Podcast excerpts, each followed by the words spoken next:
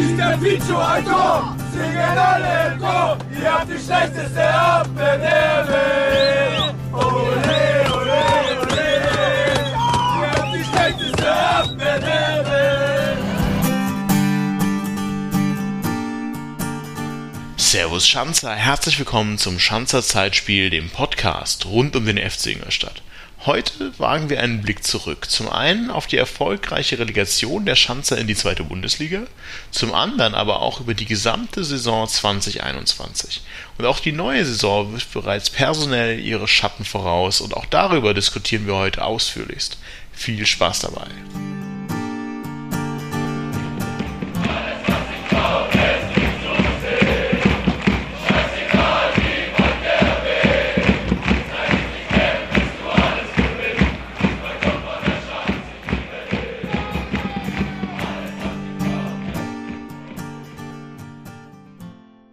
Servus Schanzer, wir haben es gesagt, alle guten Dinge sind drei. Nach zwei vergebenen Relegationen in den letzten beiden Jahren haben wir es endlich geschafft, in der dritten Relegation äh, den Aufstieg klar zu machen. Und die Schanzer sind äh, zurück in der Heimat, wieder zurück in der zweiten Liga, ab zumindest am 1. Juli.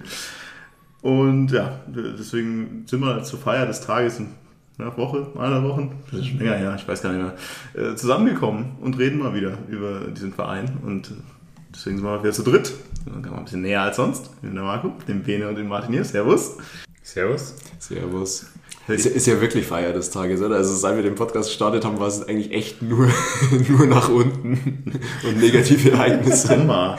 Da war bestimmt auch ein Klassenalter zwischen oder so, ja. Also von dem her, also lasst euch das von Martin nicht wieder einreden. Ich möchte kurz auch nochmal erwähnen, dass Martin der Einzige war, der nicht an den Relegationsplatz und den damit verbundenen Aufstieg geglaubt hat. Ja, ich habe es herbeigeredet quasi. Ja, das, ist, ist wie im Tippspiel, immer ja. wenn du gegen uns tippst, klappt's. Also von dem her, äh, vielen Dank Martin, das hat äh, hervorragend funktioniert. Ja, wir sagen, wir schließen dann heute die letzte Saison ab mit äh, den Relegationsspielen. Überlegen uns mal so ein bisschen noch so, was wir generell von dieser Saison gehalten haben und dann schauen wir auch mal langsam auf das, was sich schon so tut für die neue Saison. Entsprechend würde ich sagen, ich haue ein bisschen weniger auf den Tisch. Und wir reden einfach mal über die Relegation. Wer möchte? Unerwartet. Also ich noch vielleicht nochmal, noch mal, bevor wir anfangen, noch gesagt, also vor diesem Relegationsspiel gegen Osnabrück war ich so unglaublich entspannt. Ja, das ist eine unglaublich tiefe Entspanntheit und äh, hat sich jetzt zumindest im Hinspiel ganz gut ausgezahlt. Oder bestätigt. Hinspiel schon, ja. Im Rückspiel, also ganz ehrlich, nochmal eine Relegation, nochmal auch in der Emotionalität oder Ausprägung und, und Zittern brauche ich es echt nicht mehr. Also wieder gefühlt innerhalb eines Spiels dann im Rückspiel echt um 100 Jahre gealtert. Also dann nächste Saison lieber direkt absteigen als Relegationsklassenhalt? Ich weiß nicht, also Relegation brauche ich echt nicht mehr. Habe ich vor der Saison auch gesagt und war dann froh, wie wir rein sind, aber nee, keine Ahnung. Ja, und bei Aufstiegsrelegation in die erste Liga? Ja, dann bin ich auch dafür, dass wir da nicht mitspielen. Fast schon. Ja, jetzt erstmal über die reden, oder? Erstmal, erstmal über die reden. Ja, Gegner Osnabrück, ich meine, letztes Mal schon, wussten wir letztes Mal schon, gegen wen wir spielen? Nee, wussten ja, wir nicht. Doch, natürlich. Doch, der FC von sein Glück in Osnabrück. Achso, ja, dann wussten wir wohl schon, gegen wen wir spielen. Habe ich dich da irgendwie. Egal. Ich dachte, stimmt, wir haben ja direkt danach aufgenommen.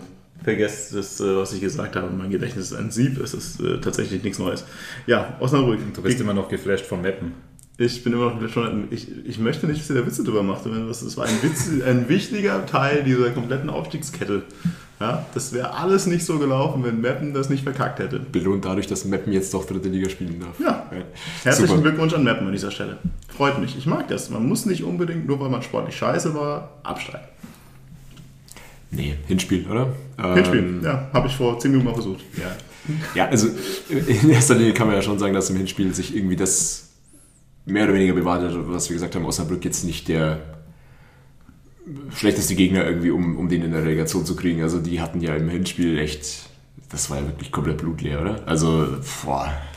Man kommt natürlich entgegen, dass, dass, wir, dass für uns natürlich auch echt geil läuft, wenn du im ersten Torschuss nach zwei Minuten in die Führung gehst. Klar, ich weiß nicht, wie es sonst gelaufen wäre, aber trotzdem, also von Osnabrück über 90 Minuten Desaster. Klar, wirklich. genau, also 1 nach zwei Minuten vorne zu sein, ist, glaube ich, nicht so schlecht im Hinspiel. Aber andererseits muss man auch sagen, bei dem Tor, also äh, das hätte man vielleicht in der Vorbereitung auf so ein Spiel mal mit bringen können, dass wir so Ecken mal versuchen zu verlängern in den Fünfer und jemand staubt ihn ab, weil das sah ja aus, hätte ich es noch nie gesehen. Du wirst Stendera Ecke, Krause verlängern im Kopf und dann steht Schröck Mutterseelen allein da und äh, stochert den Ding aus, äh, den Ball aus fünf Metern rein. Da musste ich halt schon fragen, ob man da nicht nach zwei Minuten noch im Kopf haben könnte, dass sowas passiert. Aber ja, oder halt als Gegnervorbereitung einfach unseren Podcast hören. Also man Ja. munkelt, dass äh, wir auch das ein oder andere Mal darauf hingewiesen haben, dass der FC vor allem durch Standards erfolgreich ist und war. Insofern, ähm, nein, jetzt mal Spaß beiseite, sehr schön ähm, eintrainierte Ecke.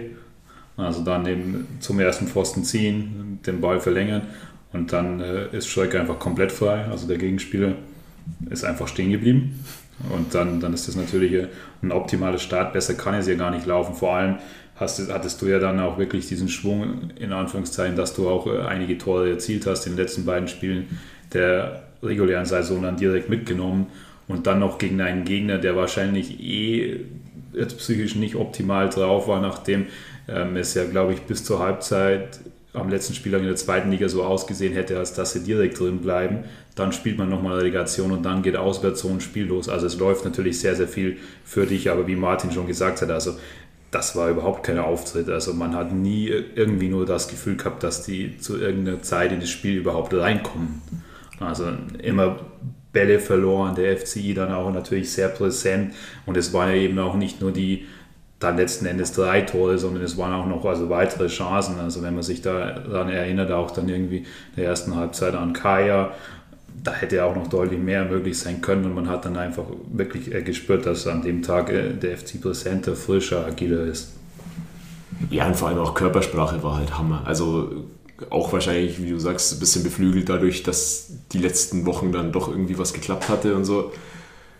Und natürlich dann auch mit dem Tor im, im Rücken, aber also das war von der Körpersprache Sprache her Hammer. Also auch die Leute im Stadion und so mit, mit abgeholt und das haben wir auch schon drüber geredet. Das wäre wahrscheinlich nicht in jedem Spiel irgendwie passiert, wenn da Zuschauer da gewesen wären, dass die mitgegangen wären. Aber das haben sie halt in dem Spiel wieder super geschafft. Irgendwie einfach dann auch in der Spielweise wieder direktes Spiel, im Pressing aggressiv, wirklich also gute Zweikämpfe gehabt und so. Das hat, hat extrem Spaß gemacht, finde ich auch, an, einfach zuzuschauen. Ja, und vor allem dann natürlich auch in der einen oder anderen Situation, also wirklich, was ja von mir auch immer wieder kritisiert wurde, spielerische Ansätze. Also gerade wenn man dann auf das 2-0 eingeht, also das war einfach ein sehr, sehr gut herausgespieltes Tor, also welchen Laufweg äh, Gauss macht eben, also dann, wo er in die oder gen Mittellinie zieht, um dann überhaupt sich anzubieten und Bilbia dann so mit dem Doppelpass durchstarten kann. Also das war wirklich so ein Spielzug, den man sich wünscht. Klar, wiederum, der Gegner hat an dem Tag auch viel zugelassen, aber das kommt dann auch von, von der, F- vom FCI bzw. von der eigenen Mannschaft noch dazu. Und dann äh, prallt natürlich das aufeinander. Das ist im Moment ein Wille, Platz. Also es ist halt einfach voll Bock, von Anfang an Bock, von Anfang an Vollgas. Wille in dem Moment einfach, sonst passiert das Tor ja auch nicht. Ich meine, klar, spielerisch gut gemacht mit Bilbia und Chaos, aber den Ball dann halt so in die Mitte zu, zu drücken und äh, Kaya voll gedeckt vom Gegenspieler, den halt dann reinzuhauen, das klappt halt nur, wenn du einfach an dem Tag den einfach mehr, mehr reinhaust. Und das war über das ganze Spiel hinweg mehr, wie ich gesagt, Körpersprache, also Ingolstadt Körpersprache mega, Osnabrück Körpersprache, Spieler, Trainer, Stab, Gefühl, also das war schon, ich fand schon ein bisschen traurig, ehrlich gesagt. Also ich habe mir auch nie gedacht, in dem Spiel, dass Osnabrück in dem Rückspiel jemals wieder zurückkommt. Mal gedacht, aber das waren schon zwei Welten. Also, Ja, vor allem auch, also Kaya hast du ja erwähnt und so, also das ist ja auch wieder ein Tor mit einer Willensleistung, da eben halt diesen, diesen Weg zu machen und vor dem Gegenspieler am, am Ball zu sein und so. Und das hat er sich so verdient, einfach wie er die letzten Spiele sich auch nochmal reingehauen hat und gearbeitet hat und vielleicht halt nicht eben mit einem Tor belohnt wurde und so. Ähm, das jetzt in dem Spiel dann nochmal dann in der Relegation dann sein Tor zu kriegen nach einer echt schweren Saison auch für ihn, gönnt man total. Also allein das halt in der Relegation dann Bilbia auf Kaya die Bude macht, ist halt einfach Hammer. Ja, nur für dich. Sorry, ich- Und davor ich- Schröck mit dem, mit dem ersten Tor, auch nur für dich. ja trotzdem. Aber, also vielleicht ist es ja auch genau das, was uns in der Relegation dann geholfen hat, eben dieses Zusammenspiel zwischen den jungen Wilden und dann auch der Erfahrung, weil auch Krause zum Beispiel in dem Spiel wieder in, oder in beide Relegationsspiele wieder reingeworfen, war auch eigentlich ein bisschen raus in der Rückrunde. Mit gutem Auftritt auch. Ähm, ja, diese, ich glaube, diese Mischung hat vielleicht am Ende dann macht zwischen Erfahrung und, und den jungen Wilden, die in Topform waren. Ja, aber vor allem provokant äh, müsste man ja eigentlich fragen, wo war das eigentlich während der Saison und wieso war es da nicht möglich? Also wie du schon sagst, also Kaya, was der in den letzten Spielen ja gespielt hat und was man dann aber auch für Ansätze hatte, also eben hinter die Linie direkt gespielt mit einem oder maximal zwei Kontakte. Da hat man ja gemerkt, okay, man kann da mit einigen Gegnern auch gefährlich werden. Ja. Also ich würde selbst provokant gesagt haben, war das während der Saison, ich finde, das war während der Saison schon viel da, jetzt vielleicht nicht von Kaya. Ja, also mal gesagt, was ich meine, aber trotzdem mein Bilja und Röhl haben ja die ganze Saison auch viel gespielt und auch nicht äh, un unverdient. Und dann zumindest in der Hinrunde Gauss extrem stark. Ja gut, jetzt auf die einzelnen Spieler, aber so diese Spielweise, also mit ein, zwei Kontakten in die Tiefe etc. Also da haben wir ja schon öfters mal davon gesprochen, dass es vielleicht eher mal dann doch der lange Ball war. Aber äh, deswegen kommen wir ja jetzt in die zweite Bundesliga, da kann man dann wieder den äh, Kombinationsfußball auspacken. Hochklassiger Kombinationsfußball, oder wie war mal ein Titel von uns? Hochklassigst, ja. Freue mich schon, äh, war schon, na, ja, mein Gott, also im Grunde, ich weiß nicht, viel kritisieren kann man, glaube ich, in diesem ersten Spiel eigentlich auch einfach nicht. Dann hast du eine Zeit in der zwischendurch, zwischen nach ja, der zweiten Halbzeit irgendwie Osnabrück so ein bisschen versucht, doch was zu tun, aber auch total glanz- und glücklos. Und ich habe nie das Gefühl gehabt in dem Spiel, dass wir, also in dem Spiel sowieso nicht, dass wir da noch Gefahr laufen, irgendwie reinzukommen, wohl wissend auf unsere Pokal- äh, Relegationshistorie, dass wir es immer noch schaffen, meistens kurz vor Schluss nochmal irgendwas zu fangen, aber diesmal ja, war, war, schon Gold wert, auf jeden Fall halt ohne Gegentor da rauszugehen. Das muss sagen, eigentlich hat Osnabrück keine wirkliche Torchance gehabt. Trotzdem, wir haben gerade Wiederholungen ja nochmal irgendwie angeschaut. Ein Schuss ist halt dann am Ende doch noch da und wenn du die Sonntagsschüsse in de, in de, im Rückspiel gesehen hast, naja, den kurz vor Schluss noch irgendwie reinzugehen, hättest du echt nicht gebraucht, kennen wir ja auch schon aus, aus der Wien-Relegation, dass du irgendwie auch dachtest, naja, ist ein ganz gutes erstes Spiel, kassierst noch in der Nachspielzeit irgendwie ein Gegentor oder so. Insofern, ja, Null zu halten halt mega wichtig einfach. Da muss man aber auch mal sagen, dass man einen Distanzschuss aus 20 oder 25 Metern, dass du den mal zulässt oder dass der äh, in dem Relegationsspiel passiert. Also das ist ja auch nee, nee, klar. Also, da war, also das ist ja keine echte Torschuss. Also absolut, also deswegen da, ich glaube, also muss man das auch nicht äh, also Osnabrück dann besser stellen, als sie wirklich waren. Die waren einfach an dem Tag sehr, sehr schlecht.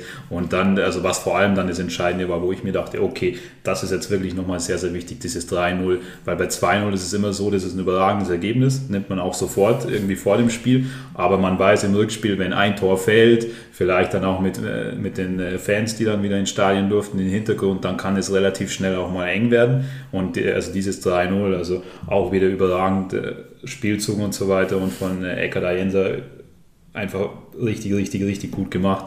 Ähm, das war dann, glaube ich, nochmal der entscheidende Punkt. Können wir das irgendwie bitte noch ein bisschen geiler ausschmücken? Ich glaube, das war das, also das Tor, das, also technisch wahrscheinlich das beste Tor, das der FC Ingolstadt seit Vereinsbestehen geschossen hat. Weiß nicht. Buntic natürlich ausgeklammert. Buntic ausgeklammert, mit Buntic war es aber halt der brachiale äh, Strike und aber dieser Lupfer, ja, so ein bisschen Robben-like, würde ich sagen. Vor allem in so einem Spiel, keine Ahnung. Ayensa ist irgendwie Ausnahmespieler, oft verdribbelt er sich dann auch irgendwie, aber dass man in so einer Situation, das kann man ihm ja schon fast ankreiden, dass man in so einer Situation, bei so einem wichtigen Spiel, bei so einer wichtigen Situation, die Eier hat, den da so knapp über den Torwart drüber zu heben. Also seine individuellen Momente sind schon, schon Hammer und haben in der dritten Liga nichts zu suchen, haben wir ja schon öfter gesagt. Ja. Das ist Regionalliga, ganz klar.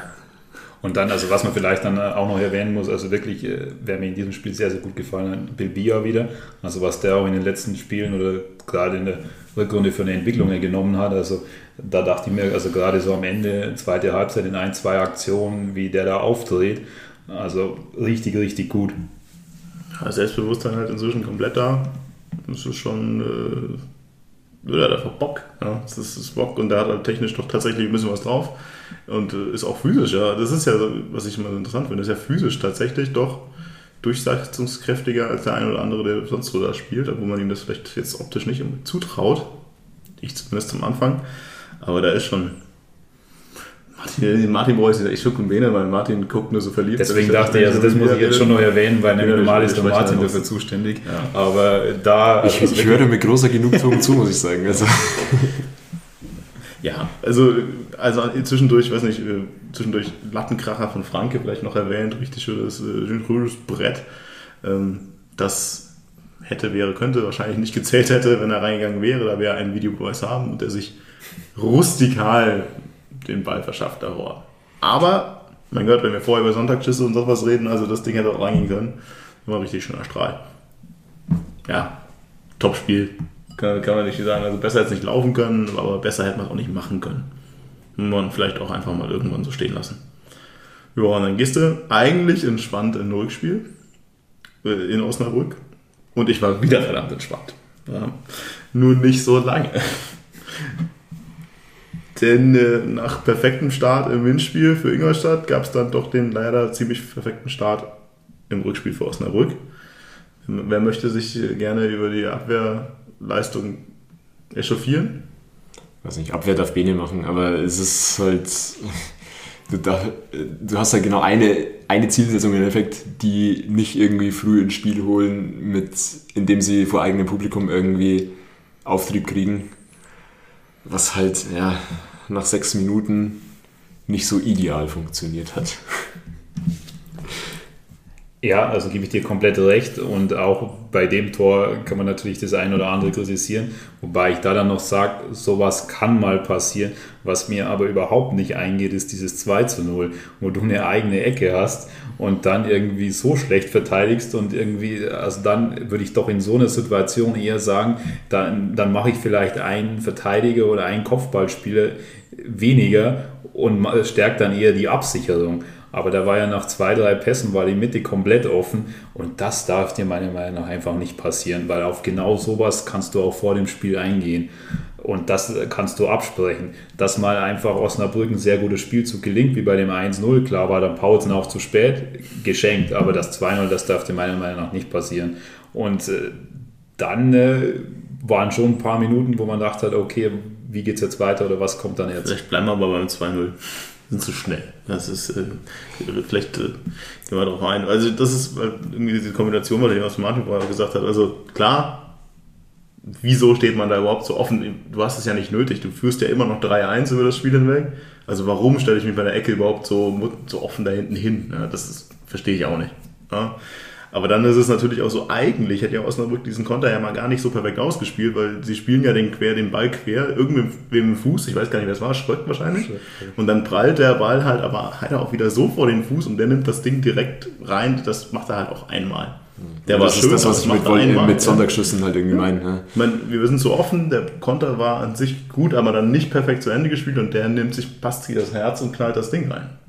Schön bisschen äh, zu offen und ein bisschen unglücklich. Also ich denke, da ist halt vieles dabei irgendwie im Moment. Ja, und auch aus, aus unserer Sicht hat dann in der oder zu der Minute irgendwie auch wieder mega unnötig, einfach weil ja, mit dem 1-0 überrumpelt, gehe ich auch mit, kann dir passieren, auch in einem Stadion, in dem es unglaublich laut war und so, auch für 2000 Leute.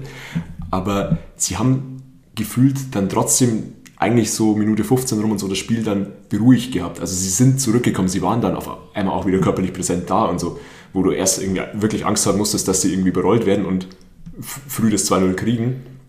Und zu dem Zeitpunkt, wo das 2-0 fällt, hatte ich es gefühlt dann nicht mehr wirklich auf dem Schirm, dass es, dass es jetzt akute Gefahr gibt. Und das, ja, nach 20 Minuten 2-0 hätte Osnabrück wahrscheinlich davor genommen. Äh, ja, ja spätestens an dem Punkt war ich auf jeden Fall wieder nervös und ich bin mir relativ sicher, dass es der Elf am Platz nicht anders ging. Ja, also da war in dem Moment war ja wieder alles offen. Ein Tor und du gehst in die, gehst in die Verlängerung. Äh, jetzt kannst du gerne weitermachen, wo ich dich vorher so rabiat unterbrochen habe. Wenn du noch weißt, was du sagen wolltest. Ach so, nee, der, da war ich schon, also der Punkt gemacht. Also man hat einfach nur gedacht, okay, was kommt jetzt? quasi, wie gehen die nächsten Minuten weiter. Aber da muss man ja auch sagen, dann war das ja relativ schnell, hatte das Spiel wieder eine komplett andere Wendung genommen. Und deswegen, also was mir auch klar war, dass nämlich der FC ja genau nach den letzten Spielen auch immer für ein Tor gut ist. Das muss man halt auch sagen. Und äh, das kam dir dann halt also zugute. Und äh, mit diesem äh, Anschlusstor mit dem 2-1, das A gut herausgespielt war, B natürlich auch mit dem einen oder anderen ordentlichen Portion Glück. Also gerade die Flanke von Kutschke, die war sicher nicht so auf den Kopf von Bilbia geplant, sondern der Ball war ordentlich abgefälscht.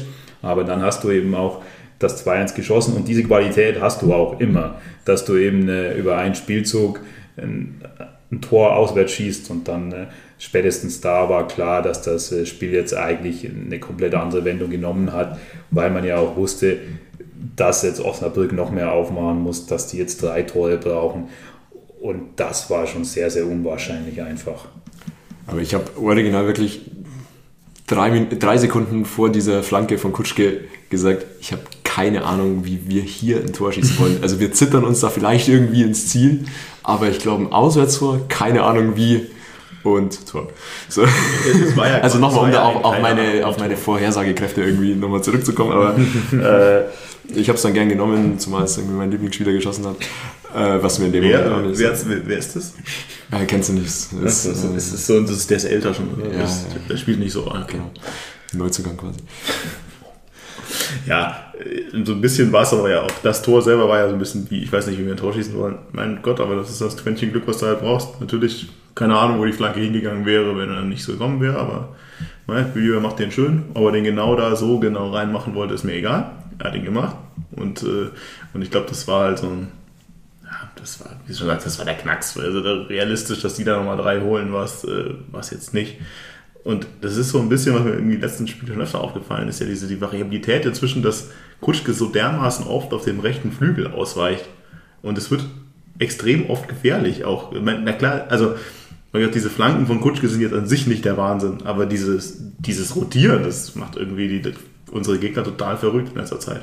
Und das macht so ein, das ist was, was ich auch von oft schon gesagt habe, naja, wir sind da so ein bisschen zu statisch und so, aber das ist in den letzten Spielen schon eine Waffe gewesen, ehrlich gesagt. Und dann hast du halt irgendwie ein Baby in der Mitte, der jetzt keine 500 Tore gemacht hat, aber daran arbeitet und immer mehr daran arbeitet, dass er vielleicht mal mehr als 5 Tore macht in der Saison. Aber das ist sicher was. Und das ist sicher auch eine Qualität auch vom Kuschk inzwischen. Ja, vor allem, also was ja ich auch öfter gesagt habe, also was dann immer untergeht, meiner Meinung nach, wenn teilweise so Kutschke bewertet wird. Also er wird dann natürlich vor allem an der Toranzahl gemessen, was ja auch okay ist als Mittelstürmer, aber was halt dann schon immer mal wieder auch nicht gesehen wird. Also was der eben für die Mannschaft leistet, indem er einfach Gegenspieler bindet, indem er eine klasse Körperlichkeit reinbringt. Wie viel er gegen den Ball auch macht. Das gegen den Ball. Also das, das muss man halt auch sehen. Also was dann, also was dann einfach für das Spiel und die Gesamtstatik einfach auch sehr, sehr, sehr wichtig ist. Ich bin immer der Meinung, dass er inzwischen einfach besser eingesetzt wird. Also das hat er ja, also nach hinten mitarbeiten, gegen Gegner arbeiten, das hat er ja schon immer auch irgendwie gemacht. Nur das Problem, wenn der ist Mittelstürmer als einziger Mittelstürmer halt dasteht und du nicht so variabel spielst, ist das halt scheiße.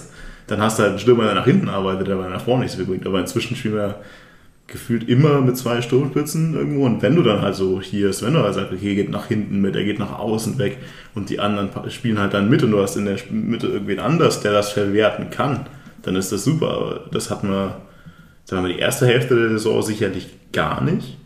Und jetzt so, so in der Form erst seit den letzten paar Spielen. Und jetzt macht das Sinn. So macht das auf jeden Fall Sinn. Trotz, obwohl Ayensa meistens nicht spielt. Weil das war ja sonst immer meine Hoffnung. Naja, spielst halt mit Ayensa und mit Kutschke und die ergänzen sich. Aber läuft auch mit äh, Kaya und Bilbia tatsächlich ganz gut. Ja. Na gut, dann geht die zweite Halbzeit im Endeffekt auch wieder mit irgendwie einem kurzen Schreckmoment los. Ja, ähm, in der Buntic eben den rausholt, den er quasi in der ersten Halbzeit nicht halten konnte.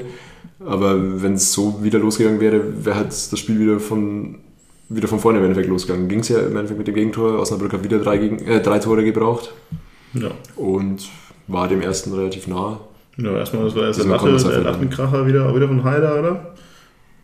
Erstmal äh, gutes Fund, glaube ich schon. Und ich denke, es war wieder Heider, der ist äh, das Spiel seines Lebens. Keine Ahnung, ob jemand so erstmal macht. Ähm, und dann gar nicht so viel, also doch schon viel später, ein Stück später kommt dann nochmal ein Pfostenschuss, irgendwie auch nochmal von Osnabrück, nach dem Freistoß. Pfostenfreistoß. Also wir müssen uns jetzt auch nicht unbedingt beklagen darüber, dass da jeder eingegangen wäre, aber es sind natürlich zwei Sonntagsschüsse schon drin gewesen. Aber ganz ehrlich, und dann so mal spätestens um die 80. Minute. Ja, um die 80. fängst du an, dann tatsächlich mal dran zu denken, und was passiert in der 81. der nächste Sonntagsschuss. Ja, Super. Ja gut, du musst aber auch sagen, du hättest, machst es dann schon ein bisschen schwerer, als du es dir eigentlich hättest machen müssen, weil ähm, du hattest da auch ein, zwei, drei sehr vernünftige Möglichkeiten, um das Spiel einfach äh, komplett zu entscheiden. Komplett, äh, also die. Ja, ja. So, wo, dann Sowohl überhaupt vor den mehr als auch, also, als auch danach dann. Ja. Aber ja, die sind dann wieder so in alter Manier, vor allem so im 1 gegen 1 ihr kläglich vergeben. Das, was ja Ayensa irgendwie in dem Spiel davor irgendwie wahnsinnig toll macht, dann kannst du danach mal schauen, was die anderen dann machen, wenn sie 1 gegen 1 um den Torwart laufen. Aber mein Gott, das 3-1 der Vollständigkeit halt trotzdem war ja eine super Einzelleistung einfach. Also klar, Elba kommt da so ein bisschen zu blauäugig und ungestümt einfach auf den Ball gestürmt und wird halt dann mal eben mit zwei Ballkontakten ausgespielt und dann haut der den ansatzlos aus 25 Metern durch alles durch. Ich weiß immer noch nicht genau, wie der da reingegangen ist, aber äh, ja, Props, geiles Ding. So richtig schön, richtig schön verarbeitet und reingemacht. Also, Mei. Und auch da habe ich dann wieder so ein bisschen im Kopf natürlich angefangen zu rechnen. Wahrscheinlich auch nicht der Einzige. Der Einzige. Aber ganz ehrlich, also so richtig passiert ist ja dann auch nichts mehr. Also war da noch, noch mal eine Chance von. Nee, also zurück. da dann auch schon ein bisschen irgendwie, glaube ich, gelernt gehabt und Ball vom Tor weggehalten und so. Klar, irgendwie Röhl noch an die Latte hätte man dann natürlich einen Deckel drauf machen können, aber passt. Ja, aber wenn der haben's- auch noch ein Tor gemacht hätte, dann hätte ich heute nicht mit dir aufgenommen. Nee, dann wäre ich immer noch betrunken. Aber war auch so ganz gut. Ähm, nee, äh, insofern, ja, also mit 3-1 kann ich leben. Ich glaube, das ist die schönste Niederlage meines Lebens. Äh, Oh, schön. Ja. Ja, wir haben wir es geschafft. Ja, äh, zweimal Relegation in Folge scheiße. Jetzt, äh, ich, ich habe ja jetzt vorhin gesagt, ich hätte so ein bisschen ja noch auf das 4 zu 1 gehofft, einfach nur um ähm, Karma einen zurückzuzahlen und dann doch durch die Auswärtstorregelung auch mal eine Relegation zu gewinnen. Aber ich nehme es auch so. Ja. Ich denke, alles im Allen verdient, klar verdient. Im Hinspiel zwei Welten, also das Hinspiel war absurd, Klassen besser. Im Rückspiel wieder so ein bisschen naiv, aber in, ja, über einen weiten Teil des Spiels auch souverän. Ja, vollkommen, also ich glaube, dann braucht man sich nicht beschweren als auf Osnabrücker Seite. Möchte jemand etwas anderes dazu sagen? ehrlich gesagt, ist mir so egal, ob das verdient Fand oder nicht. Nein, es ist wichtig, Martin, es ist wichtig. Wichtig ist nur, wenn wir nicht äh, aufgestiegen wären, dass wir es verdient gehabt hätten. Aber Ja. So ist es egal. können wir uns wieder Mitleid besorgen. Ja, und so endet dann äh, eine lange, lange Corona-Saison. Und ich würde sagen, wir gucken wir mal so ein bisschen über die Saison generell hin, hinweg, was so war, wie es so war, was uns so aufgefallen ist, wehgetan hat, was wir toll fanden.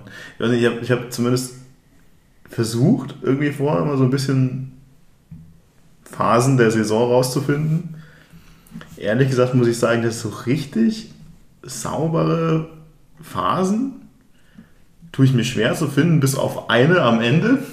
Also ich, warte, du nix schon, ich, ein Feingefühl haben wir eigentlich über den ganzen, über das ganze Jahr hinweg sehr, sehr konstant gepunktet. Und klar, mal ein paar Spiele am Stück mehr gewonnen, ein paar Spiele weniger gewonnen, aber wir haben irgendwie extrem konstant irgendwie gepunktet. Wir haben eigentlich auch immer in Schlagdistanz oben. Und die einzige Phase, in der wir wirklich mal so einen Durchhänger hatten, war ja, ja dann irgendwie März, April, wo man sich ja eigentlich schon dachte, oder April, Mai, ich weiß gar nicht genau, wo man eigentlich schon dachte, naja, wir sind ja eh schon längst mindestens mal in den Top 3 und dann haben wir es geschafft, uns noch irgendwie äh, 60 einzufangen. Und auch da war das ja ein Zeitraum, in dem haben wir irgendwie ja nicht alles verloren, sondern haben wir dann irgendwie sechsmal unentschieden gespielt oder so. Also im Grunde, das, was wir sonst immer auch vorher gesagt haben, diejenigen, die am konstantesten spielen, die die wenigsten langen Negativphasen oder so haben, die werden sich halt oben durchsetzen und ja, würde ich mal sagen, also bei Dresden auch, hat ja auch zwischendurch mal so eine Schwächephase gehabt, wir hatten eine Schwächephase. Rostock hatte halt jetzt nicht die allerstärkste Hinrunde. Aber im Grunde muss ich sagen, über alles hinweg ja sehr, sehr stabil, die Saison. Oder äh, gucke ich zu, zu blauäugig auf die, auf die Punkteschnitt? Nee, also e- eigentlich hast du ja alles schon gesagt. Also im Endeffekt hättest du so eine Saison letztes Jahr gespielt, wo es halt einfach allgemein alle Spitzenteams noch ein Stück schlechter waren, äh, hättest du letztes Jahr gar kein Problem gehabt aufzusteigen. So hast du halt eine konstante Saison gespielt, die jetzt nicht unbedingt herausragend vielleicht war oder äh, eine Klasse besser als der Rest, aber sie war halt konstant genug, um oben dabei zu sein, auch in der Liga, in der noch andere äh, ja, ordentlich zumindest äh, von den Ergebnissen her. Letztes Jahr war er Meister gewesen mit 71 Punkten. Ja, ja. mit Abstand. Ja. Also ich habe es gerade nochmal nachgeschaut, weil letztes Jahr hattest du halt 63 Punkte und mit 64 wärst du direkt aufgestiegen und dieses Jahr hattest du 71 Punkte.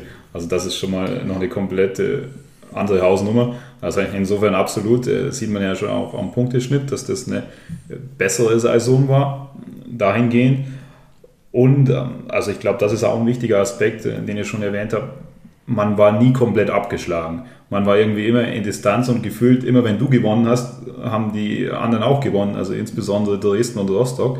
Und dann immer wenn du irgendwie auch geschwächelt hast, irgendwie da gab es ja dann schon mal diese Phase dann, nicht ganz am Saisonende, aber dann irgendwie zwischen äh, oder Mitte der Rückrunde nenne ich es mal, bis kurz vor Saisonende, wo immer mal unentschieden äh, und man nicht so richtig äh, vom Fleck kam, da haben ja die anderen auch nicht ergeben. Das war so die sechs Unentschieden, über die ich vorher geredet hatte. Ja, genau. Und äh, dann, äh, also da, da war es ja dann auch so, dass dann nämlich Dresden ja auch nicht vom Fleck kam und dann sogar nochmal den Trainer ausgetauscht hat, etc. Also das, glaube ich, war auf jeden Fall psychologisch auch wichtig, dass du jetzt nicht eben sieben oder acht Punkte von, vom ersten oder zweiten entfernt gewesen wärst. Und ähm, deswegen in harte Phasen einzuteilen, fällt mir auch schwer. Was aber schon dann irgendwie so ein Punkt ist, wo ich mir dachte, Anfang, Mitte der Rückrunde, das habe ich auch schon mal angesprochen, da ist mir teilweise die spielerische Weiterentwicklung abgegangen. Da ist mir dann so das abgegangen, wo ich gesagt habe, okay, wie wollen die jetzt in der Offensive Tore schießen, außer dass man jetzt über Standards kommt.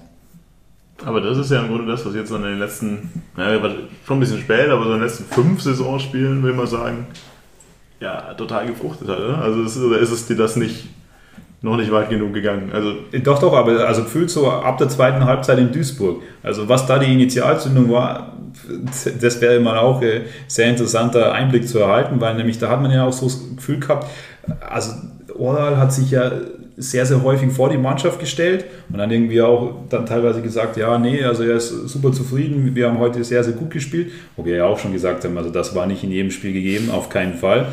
Und dann hattest du ja so das Gefühl, das ist mir in Erinnerung geblieben, wo er dann mal meinte, ja, er muss sich jetzt sehr genau überlegen für die letzten Saisonspiele, also auf wen er dann setzen kann und wer die Leistung bringt und so weiter. Da dachte ich, oh, okay, ähm, das, das scheint jetzt schon ein bisschen Resignation oder scheint eine andere Herangehensweise zu sein, wo ich mir dann schon dachte, wie gehen jetzt die letzten Spiele aus? Und dann, also vielleicht war es auch eine überragende Halbzeitansprache in Duisburg oder was da, den, was da der Auslöser war, das wäre mal interessant. Das ist halt auch immer die Gefahr von diesen Unentschieden. Also Niederlagen sind immer was, da ist klar, du hast verloren, es kann nicht, nicht gut gewesen sein, es ist irgendwie, ja, einfach, niemand stellt wirklich so die Frage. Und wir haben halt tatsächlich nur zweimal zwei Spiele, oder einmal zwei Spiele am Stück verloren, nämlich das direkt am Anfang, äh, als wir gegen Haching und dann äh, bei Viktoria Köln verloren haben. Seither dann nach, einem, äh, nach einer Niederlage immer, immer gepunktet. Was aber halt auch die Gefahr ist, wenn du dann so, gerade wenn du um Aufstieg spielst, eben halt unentschieden Serien hast, weil damit kommst du nicht voran. Gerade wenn von hinten 60 irgendwie konstant punktet. Du kannst aber halt auch nicht alle schlecht reden, weil, naja, dafür sind halt Unentschieden nicht schlecht genug vielleicht unter Umständen als Ergebnis einfach. Ja, ja, das so. Ja, das ich, ich glaube aber, es ist halt eine, eine, äh, eine Qualität von Oral einfach auch gewesen, nach diesen Nieder nach Niederlagen immer wieder die Kurve zu kriegen, was halt von einem Sabine im Vorjahr nicht zu behaupten war. So, so sehr man vielleicht ihn als Mensch irgendwie mögen kann, das ist halt das, woran ich auch gesagt habe, ich glaube für den Aufstiegskampf ist Oral auch eine gute Besetzung wert. Ja. ja, das ist ja jetzt im Endeffekt, wenn das ist wieder was, kannst du jetzt im Nachhinein ja schlau daherreden, das ist, da kannst du irgendwie auch lang drüber diskutieren, aber dieses meine, wie viel, wir haben es ja auch hier besprochen, also wie viel wurde ja dann über Oral diskutiert und wann wurde über Oral diskutiert und auch vielleicht nochmal gesagt, dass wahrscheinlich irgendwie klar ist, dass ich und Martin und Bene ist so immer so halbneutral, jetzt nicht so äh, die größten Oral-Fans sind, schon vorher, schon aus Historie, schon länger, schon sowieso von allen möglichen Punkten. Aber halt jetzt am Ende zu sagen, naja, mein Gott, also bei den Kritikern hat es ja mehr oder weniger jetzt am Ende dann doch gezeigt, weil sein Weg war zwar jetzt dann irgendwie steinig dann zwischendurch, aber er hat es dann geschafft. Er hat in einem starken Konkurrenzumfeld dieses Jahr halt einfach den Aufstieg geholt und dann auch in der dritten Relegation halt auch über klar, bei Psychologie, man redet viel darüber, dass diese Relegationsspiele einfach nur im Kopf stattfinden, bla bla. Keine Ahnung, aber auch das hat diesmal halt einfach funktioniert. Das hast du zweimal irgendwie im Kopf verloren, sicherlich. Und jetzt äh, hat er es aber auch mir bewiesen, dass er das Ding halt durchgeboxt hat. Und äh, ich bin froh, dass er weg ist, sagen wir es so, aber man muss sagen, ja, er hat ja auch nicht so vieles falsch gemacht über die Saison hinweg dann. Wohl. Ich glaube, was dann schon so ein bisschen durchdringt, also klar, es fällt einem von außen schwer, solche Analysen zu treffen, aber es wird ja auch immer wieder erwähnt, dass äh, Thomas Ohr anscheinend richtig, richtig gut ist, äh, eine Mannschaft zu motivieren und vor allem dann vielleicht in schwierigen Situationen. Und wenn man sich erinnert, also wie eigentlich die Saison verlaufen ist in der zweiten Liga, in der Abstiegssaison. Also wie es da Schritt für Schritt nach äh, unten ging und dass man dann überhaupt noch mal so eine Aufholjagd geschafft hat. Also da muss er ja schon auch noch irgendwelche Zeichen gesetzt haben, irgendwelche an irgendwelchen Stellschrauben gedreht. Also da war es dann schon immer so, dass, dass in den Saisonendphasen, also letztes Jahr durch Corona natürlich noch eine komplette Ausnahme, aber da war es auch so, dass in den letzten Spielen dann der FCI wieder da war, dass man ja fast noch direkt aufgestiegen wäre. Also das, da scheint er auch einfach ein Händchen oder einfach sehr, sehr gut in, in solchen Situationen zu sein. Und dann äh, war es aber schon so, kam es mir vielleicht auch so vor, also wäre es mal sehr, sehr interessant, wie denn sein Ziel gewesen wäre, die Mannschaft weiterzuentwickeln, in welche Richtung und so weiter. Ich glaube, da kommen wir später wahrscheinlich noch ein bisschen drauf, oder? Lass uns noch ein bisschen bei der, bei der ja, Saisonrückblick vielleicht genau, bleiben. Ich würde, ich würde auch sagen, also vielleicht mal auch irgendwie zu dem Punkteschnitt, vielleicht einfach nur einen Punkt, weil ich mal rausgeschrieben habe, was nochmal diese, diese Kontinuität äh, auch belegt. Hinrunde 34 Punkte, Rückrunde 37 Punkte, also Dresden war ähnlich stabil, aber das ist halt einfach total stabil. Hinrunde 27 Tore, Rückstand 29 Tore. Also über diese Saison hinweg. Und es ist ja schon auch ein Schlüssel, also was man vielleicht auch in, in dem Rückblick nochmal irgendwie sich vor Augen rufen muss, weil es halt einfach schon knapp ein Jahr her ist. Ähm, wir haben kein Trainingslager gehabt, wir hatten Absage wegen Corona und so weiter, wir haben keinen Testspielsieg gehabt ich weiß schon, Testspiele kann man außen vor lassen oder so, aber es ist jetzt nicht die beste, es war nicht die beste Saisonvorbereitung. Ich glaube, das so, sind wir uns einig. Wenn wir Testspiele gewinnen, dann verkacken wir jedes Spiel in der Saison erstmal. Wenn wir Testspiele ja, verlieren. Danke fürs Erinnern, Marco. So, du kennst das Spiel doch. Ja, aber insofern, äh, wir haben in, im Pokal gegen Düsseldorf irgendwie mit einer merkwürdigen Anfangself gespielt. Da hat, äh, ich habe nochmal nachgeschaut, da hat Paulsen Sechser gespielt. Also auch jetzt irgendwie Sachen, die man sich jetzt im, ja, ein Jahr später irgendwie nicht mehr unbedingt so, so vorstellen kann. Ähm, und da, glaube ich, war es halt einfach extrem wichtig, dass wir da einfach von Anfang an, haben wir ja vorher schon gesagt, dran geblieben sind, für diese Ausgangslage eine ziemlich gute Hinrunde gespielt haben und dann das konstante Rückrunde nochmal sogar irgendwie mehr Punkte geholt. Auch wenn es sich zwischendrin der Rückrunde irgendwie so angefühlt hat, würde ich mal sagen, dass es eher eine schlechtere Rückrunde als die Hinrunde fast war. Ja. Aber es war halt dann am Ende nicht so. Eben, ist, ich habe mal so über den Punkt, ich habe mal aus Spaß einfach nur so mal ein gleitendes Mittel über diesen Punkteschnitt gezogen. Also es gibt mal eine Phase zwischendurch, dann, wo wir vielen Unentschieden hat, da hast du halt einen Punkteschnitt von 1,2. Das ist das Schlechteste, wenn du fünf Spiele Mittel nimmst. Mhm. Und sonst bist du konstant bei 1,8, 2, 2, 2. Du bist extrem konstant gewesen über die Saison hinweg.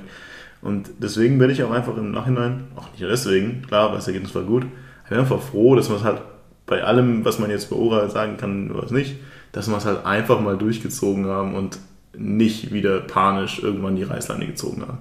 Einfach nur, um auch mal zu sehen, das klappt wirklich. Ja, das kann auch, klar, kann das auch schief gehen. Aber allein deswegen einfach mal, um gesund zu arbeiten, kommen wir auf die ganze Manifestgeschichte zurück. Also ja, ist ja ein Grundgedanke gewesen, nicht für den Erfolg immer sofort wieder die Notbremse zu ziehen, irgendwie rauszuschmeißen, irgendwas. Deswegen bin ich am Ende sehr dankbar einfach dafür, dass das jetzt die Saison komplett so beendet wurde, man nicht sich dann zwischendurch wieder den nächsten geholt hat oder gleich Petzold verbrannt hätte zwischendurch. Hätte man ja auch machen können. Hätte, wäre, könnte. Vielleicht hätte es auch für den direkten Aufstieg gereicht. Aber im Grunde kann man ja nur sagen, ja, lief ja toll durch. Ja, und das ist vielleicht auch das, was sich dann am Ende irgendwie von 60 oder so auch irgendwann unterscheidet. Wir haben halt sicherlich kein Feuerwerk diese Saison abgebrannt. Also sieht man ja schon an der Tordifferenz und so weiter. Und da werden auch viele Spiele von diesen 38 dabei sein, die jetzt nicht allzu lange in Erinnerung bleiben. Irgendwie ein 2-1 gegen Ferl oder mal ein Unentschieden gegen Türkgücü oder irgendwie sowas. 0-1 zu Hause gegen Haching. Auch das, genau, gehört halt auch dazu. Du kannst halt nicht 38 Spiele am Stück irgendwie 3-0 gewinnen. Äh, insofern, 60 hat halt mehr Spiele 3-0 oder so gewonnen, aber dann halt auch die entscheidenden nicht gewonnen. Und das muss man, gehört auch dazu, einfach irgendwie zu wissen, dass es halt auch mal dreckige Spiele geben muss. Ähm, die hatten wir. Das war jetzt nicht so wirklich viel ja, ereignisreiche Spiele zum Teil auch dabei. So ein paar Ausnahmen gab es, irgendwie mal 4-1 gegen Wien gewonnen, dann 4-1 gegen Mannheim verloren. Ähm, gegen Saarbrücken 3-3 erinnere ich mich, das war noch zumindest die erste Halbzeit ganz Selbst da ganz kann ich mich daran erinnern. Es ist, eben, es ist halt einfach eine unglaublich lange Saison. Ja. Genau, ja, das, das ist dann das eine Rückrunde. Genau. Ja, das ist aber auch das ist ein bisschen das, was wir, wir haben ja immer wieder gesagt, es sind so viele Spiele dabei, die auf Messerschneide entschieden wurden. Die dann halt irgendwie manchmal durch Glück, manchmal durch äh, also einfach, was weiß ich, Wille, was auch immer entschieden wurden. Und das ist ja genau das. Das ist ja genau, ich meine, wie viele Spiele in dieser Saison haben wir gewonnen, mit, mit einem Tor Abstand gewonnen. Und dann hatten wir zwischendurch diese Phase, in der wir lauter unentschieden spielen, weil wir sie nicht mit einem Tor Abstand gewinnen. Aber mein, da kann man dann über Dusel oder sonst was reden, aber am Ende des Tages ist es halt das dann auch irgendwie genau die Willens- und oder Konzentrationsleistung, die dir in so vielen Spielzeiten halt immer Siege gekostet hat. Weil sonst standst du immer da und hast dann irgendwie die Punkte verschenkt, irgendwie kurz vor Schluss. Und hast dann mal gefragt, warum, woher, keine Ahnung. Und jetzt hast du halt einfach eine Saison gehabt, der du diese Punkte nicht verschenkt hast. Und wie du schon sagst, wir sind hier in der dritten Liga mit viel Konkurrenz und sicherlich nicht diejenigen, die von Anfang an loslaufen müssen und sagen, wir müssen jedes Spiel doch nur gewinnen. Und hat zu Diskussionen geführt, sicherlich, die Art und Weise, aber. Ja, und vor allem, was wir auch schon ab und an erwähnt haben, in der dritten Liga mit 38 Spielen, da ist es wirklich wichtiger, auch eine Konstanz zu haben. Meine, ich, also wie du schon also gesagt hast, das bringt auch relativ wenig, wenn du dann zum Beispiel wie 60 erst am Ende komplett aufholst. Also das ist, ist wichtig und äh, was man ja auch sagen muss, also der, der FC eben auch, dass, dass du keine Niederlagenserie hattest, dass du nicht in einen negativen Strudel reinkamst und dass du als Mannschaft auch schwer zu besiegen warst. Du hattest da einzelne Spiele dabei, wo man sich schon gedacht hat, zum Beispiel Dresden etc., okay, krass, ähm, dass, dass du so in Anführungszeichen schlechten Tage drin hattest, aber die, die haben sich dann eben nicht, äh, nicht aneinandergereiht. Und äh, du hast dann wirklich auch, das ist dann natürlich letzten Endes eine Qualität, auch die engen Spiele oftmals auf deine Seite gezogen oder zumindest äh, noch einen Punkt mitgenommen. Ich meine, klar, wenn jetzt auch äh, Hörer und Hörerinnen irgendwie sagen, so, klar, von den Unentschieden oder so hättest du da eins noch gewonnen, wärst du direkt aufgestiegen. Ich meine, fällt der Ball nicht auf Bilbias Kopf im Rückspiel in Osnabrück und wir steigen halt nicht auf, reden wir komplett anders darüber. Also das muss uns halt auch bewusst sein, dass, dass das auch eine Seite ist, die man sehen kann. Aber trotzdem, wir, du sagst, schwer zu schlagen gewesen. Wir haben in der Rückrunde zweimal verloren und das waren zwei Spiele, wo wir halt einfach krass unterlegen waren. Dresden und Mannheim, äh, Magdeburg keine Chance gehabt. Aber der Rest, klar, mal Punkte liegen lassen, gehört aber halt dazu. Und dann aber auch Spiele gedreht. Äh, gegen wen gedreht? Duisburg sowieso, Viktoria Köln, ähm, brauche nicht, oder können wir gerne drüber reden. äh, war, war ganz cool gewesen. Ähm, ja, ich glaube, da kommen wir sowieso mal zurück auf ja. solche Dinge. Also es gibt natürlich negative Sachen, über die müssen wir auch noch reden, aber vielleicht mal, Ben, zum einen, was du sagst, mal zurück zu dem, weil du vorher sagst, nie in den negativen Strudel gekommen. Aber das muss man vielleicht mal noch viel positiver hervorheben, weil ehrlich gesagt hat alles im Umfeld, für mein Gefühl, wieder daran gearbeitet, in einen negativen Strudel zu kommen. Von Berichterstattung zu Rumgeheule nach diesen Dresden, nach der Dresden-Niederlage, nach den sieglosen Spielen in Folge. Da wurde doch schon von allen Seiten wieder geschrien, von allen Seiten wieder, oh mein Gott, wir steigen nicht auf, wir müssen den Trainer rausschmeißen, was immer. Also alles hat schon wieder es geschafft, sich in diesen negativen Strudel zu bewegen, aber die Mannschaft halt nicht. Klar gab es eine Durchstrecke, aber die Mannschaft, inklusive Trainer, ist da halt wieder rausgekommen. Inklusive Fanszene möchte ich auch nochmal betonen. Also inklusive tatsächlich Fanszene, wirklich ja. äh, sehr, sehr positive Stimmung, die da verbreitet worden ist. Ähm, will ich tatsächlich nicht, nicht unter den Tisch kehren lassen, weil das, glaube ich, wirklich auch dazu beigetragen hat, dass dieser Zusammenhalt auch im Umfeld irgendwie halt, halt bestehen geblieben ist. Ähm, ja, gilt, gilt nicht unbedingt für die Berichterstattung, ja. Aber gilt nicht unbedingt für den durchschnittlichen Facebook-Fan. Auch nicht für Schanzerforum. Auch nicht für Schanzerforum. Und das, also ja, das, für alle, die das hören und im Schanzerforum oder sonst aktiv sind, das hat nichts mit äh, Bashing zu tun, sondern es ist halt wirklich dieses, es ist, ist, halt was, was sich dummerweise durchzieht irgendwie. Und da sind wir sicherlich nicht in Ingolstadt irgendwie der einzige Verein, sowieso nicht.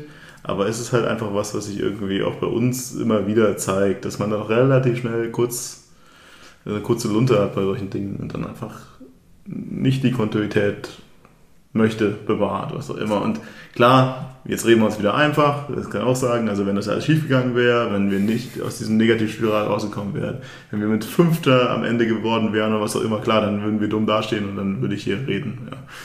Wenn 60 äh, nicht in der 10. Minute schon eine rote Karte bekommen hätte. Wenn Mölders nicht äh, wie ein kleiner Schulbub heulend vom Platz läuft am Ende, ja, dann wäre das hier alles äh, anders. Aber im Grunde geht es mir ja auch genau um diese positiven Dinge, gesagt ich, meine, ich weiß nicht, ob du irgendwie mehr dazu auch sagen willst, weil ich glaube, der durchschnittliche Fan kriegt das ja auch nicht so viel mit, was so zwischen Fanszene in solchen Situationen passiert. Also ich weiß nicht. Ja, also kann man wahrscheinlich relativ, relativ schnell auch irgendwie abhandeln, aber es gab über die ganze Saison hinweg immer wieder irgendwie Austausch mit äh, einzelnen Spielern von, von der Fanszene und halt gerade in, in der Schlussphase dann schon noch immer ähm, ja, einen Empfang der Mannschaft vom Hotel oder, oder so und dann ja auch äh, bei dem 60-Spiel und dem Osnabrück-Spiel Support außerhalb vom Stadion, ähm, inklusive auch äh, bei der Anfahrt ähm, nicht selten, selten ohne Pyro und so weiter. Also das hat definitiv dazu beigetragen, dass es gepusht hat. Also in meinem Empfinden müsste jemand von der Mannschaft sagen, aber ich habe das Gefühl, dass wir da auf jeden Fall als Fanszene ausgestrahlt haben, ähm, dass wir dran glauben und dass wir hinter dieser Mannschaft stehen. Ja. Ja, dass diese positiven Signale auch einfach wichtig sind, auch wenn es halt nichts im Stadion ist, weil es genau das, man den Bogen zu schließen, mein Freund gesagt hat, weil es ist das muss man einfach, einfach allen, die da aktiv mit zu tun haben, hoch anrechnen, dass man eben nicht in diesen negativen Strudel kommt. Und das ist nicht, ja, dann irgendwie Glück in dem einen Moment oder nicht, sondern hättest genauso gut diese ganzen Unentschieden, die du gespielt hast, da hättest du halt auch dann irgendwie voll, voll vor die Mann fahren können. Aber ist nicht passiert, trotz allem Gegenwind und das ist, ja, nicht hoch genug anzurechnen, denke ich. Auch wenn jeder am Ende des Tages natürlich auch glücklich gewesen wäre, direkt aufzusteigen. Aber das ist, glaube ich, jetzt inzwischen auch allen egal. Hauptsache, es ist so ausgegangen, wie es ausgegangen ist. Vielleicht mal irgendwie nebenbei noch so ein äh, Zahlenfact zwischendrin. Ich meine, das war, dass wir die beste Heimmannschaft waren, war ja eh irgendwie immer klar. Was ich irgendwie aber total interessant finde, zu Hause 44 Punkte geholt, auswärts 27. Zu Hause 29 Tore geschossen, auswärts 27. Also du hast zu Hause nur zwei Tore mehr geschossen als auswärts, holst aber 17 Punkte damit mehr. Also du hast halt einfach auswärts ja, wesentlich, wesentlich weniger effizient gearbeitet. Das vielleicht zum einen, zum anderen musst du aber auch sagen, auswärts fünf Tore gegen Duisburg halt. Dann hast du schon mal äh, ein Spiel klar gewonnen und das äh, ist natürlich auch sowas, was vielleicht dann, äh, dann auch mit reinspielt. Aber das ist auf jeden Fall schon interessant, wo ich mir immer gedacht hatte, gerade in so einer Corona-Saison ohne Zuschauer, ohne Fans, also weswegen oder wie kommt denn sowas zustande? Also das wäre mal wirklich sehr, sehr interessant, auch von Spielern oder von der Mannschaft zu wissen. Also ob, ob man da irgendwelche Erklärungsansätze hätte oder ob dann natürlich auch viel. Ich würde ja mal Rasen sagen, etc. aber da muss ich dann in dem Moment sagen, dass wir, glaube ich, eine gute Zeit der Saison einen Scheißrasen hatten und dann jetzt aber die letzten zehn Spiele hatten wir dann wieder den Golfrasen. Also bei dem jeder Kommentator bei Magenta fast einen Herzinfarkt bekommen hat, weil es so geil ja, aussah. Gut, aber mit dem Rasen, da musst du ja auch sagen, du hattest ja, jetzt vorher war, nicht immer den hochklassigen Kombinationsfußball zu Hause gespielt. Also dann wäre es vielleicht für mich auch ein Erklärungsansatz gewesen, aber. Aber wäre es schön, immer hinten die, die entscheidende Bälle gesteuert Ja, hätte, wäre, könnte, keine Ahnung, da müssen Spieler, müssen wir echt, muss man, äh, müssen Spieler fragen. Muss die fragen, wie es machen, weil ich weiß es auch nicht. Aber klar, auffällig ist es auf jeden Fall, gebe ich dir komplett recht. Ja, das ist auffälliger als, also man kann sich irgendwie wegdiskutieren, dass man sagt, ja, das ist halt irgendwie Zufall. Also dafür ist es schon echt äh, zu eindeutig, dass wir so so heimstark waren. Ne? Also, Wie gerade eben gesagt, also, dass die Heimstärke halt einfach wirklich dann eher sich darin geäußert hat, dass du eben nicht die Gegentore bekommst, die dir am Ende die Punkte kosten. Äh, ja, klar, kann man jetzt dann, sollte man die fünf Tore wahrscheinlich von Duisburg dann irgendwie rausrechnen. Ähm, aber am Ende des Tages ist es halt schon die, der Abstand zwischen den Punkten, die du geholt hast, ist nicht annähernd so, also wesentlich höher als der Abstand der Tore, die du schießt. Ja, mathematische Spielerei, aber ich fand es irgendwie ganz interessant, einfach nochmal zu sehen. Mhm und äh, kann sicherlich nicht schaden. Wobei das, das ist wirklich mal eine Frage, die mich einfach interessieren würde, sonst sagst du mal mit deine an den Fans oder was auch immer, aber das ist ja, klar, liegt es einfach an dem Ritual von. Liegt es an den Hell Spells, jetzt habe ich es gesagt. Vielleicht liegt es auch an den Bannern.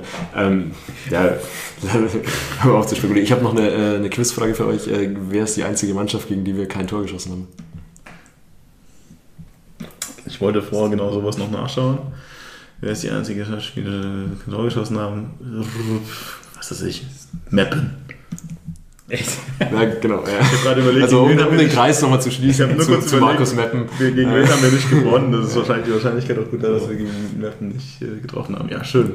Also, äh, also auch, auch da nochmal gern geschehen.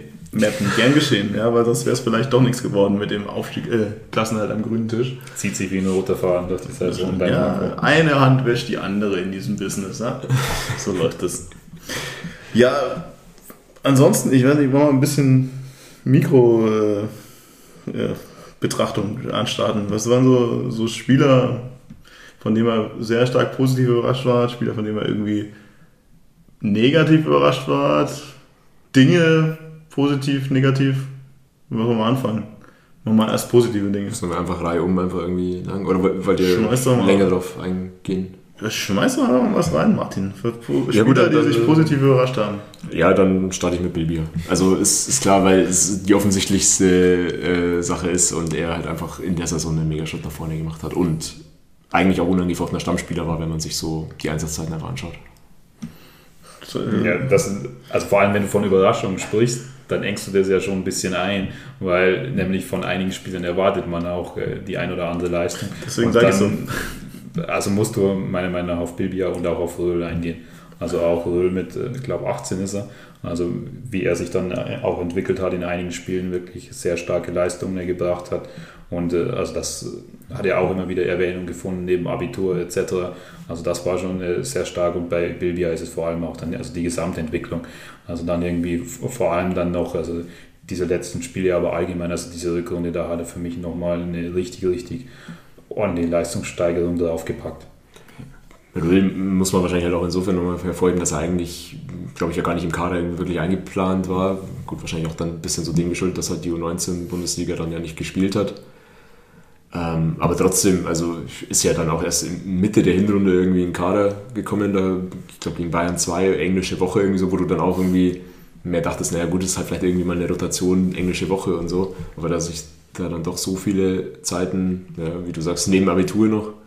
Ja, und dann auch, äh, also dann auch die, also diese Story, also klar, die wurde schon oftmals auch erwähnt, aber wie also der zum FC eher gekommen ist über eine App etc. Also das ist ja schon wirklich, musst du sagen, also was da alles äh, an Zufall auch reingespielt hat, äh, ist schon.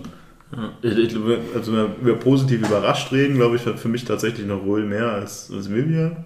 Wenn ich sagen muss, also vielleicht mal auch, wenn du mich hast dafür, wenn wir sagen, wenn viele Spiele, die Saison von Bibia halt auch passt. Ja, ist okay. Ja, also Absolut. so richtig angezogen so richtig angezogen hat er jetzt in den letzten Spielen. Also bei dem du dann sagen kannst, okay, du wurdest bestätigt, nach was du sagst. Ich glaube, ich habe das zwischendurch irgendwann gesagt, ja, Bibia ist für mich, ja, okay. Also ich verstehe den Hate nicht, habe ihn nie verstanden, weil er auch so jung ist, weil er auch mega Anlagen mitbringt, aber ja, mein Gott, also ich bin hier nicht äh, mit Bibia-Schal in den Raum gelaufen, das war schon du. Aber am Ende ist deswegen sage ich, positivsten überrascht tatsächlich sicherlich Röhl, weil er halt gar nicht auf dem Zettel hat. Und Bibia hat sich ja noch mega gemacht. Moment, ja. es gibt Bilbia-Schals? Dann muss ich mich kurz ausklinken. Äh, ich, ich war mir sicher, du hast schon zwei, ja. Also, Martin macht jetzt dann noch irgendwie eine komplette Fan-Kollektion. Ansonsten muss ich vielleicht sagen, mit Bannern. Also, ja, jetzt wird es mir dann langsam zu Mainstream, muss ich auch wieder sagen. ich fand Bilder noch cool, als sie noch keiner cool fand. Das war ja, scheiße, oder? Das ist ein guter Sendungsziel. Wer ist denn der ähm, Nächste, den du dann raussuchst? Nee, hast du noch jemand äh, zu ergänzen für die Positivliste? Ja, tatsächlich. Also, es ist, also Positivliste sind halt wirklich zwei verschiedene Fragen. Also, genau, was wir davor sagt. Ich glaube, die einen haben sich positiv ja. überrascht und dann andere, die haben, die haben einfach positiv bestätigt. Ich muss fast sagen, ich habe ein paar, die mich positiv überrascht haben, die wahrscheinlich andere positiv bestätigen, aber mich ja überraschen. Also, ich fand Heinloth hat mega performt. Und ich war immer so, ja, Heinloth letztes Jahr, ja, das ist halt der Rechtsverteidiger, das ist der, der, Recht, der, der spielt, oder? Ja, passt. Und ich finde halt, der hat so überperformt, äh, jetzt vor allem dann äh, über weite Zeiten, das hätte ich gar nicht gedacht. Für mich war der okay letztes Jahr und dieses Jahr war, das war schon eine richtige, richtige Maschine die ganze Zeit lang.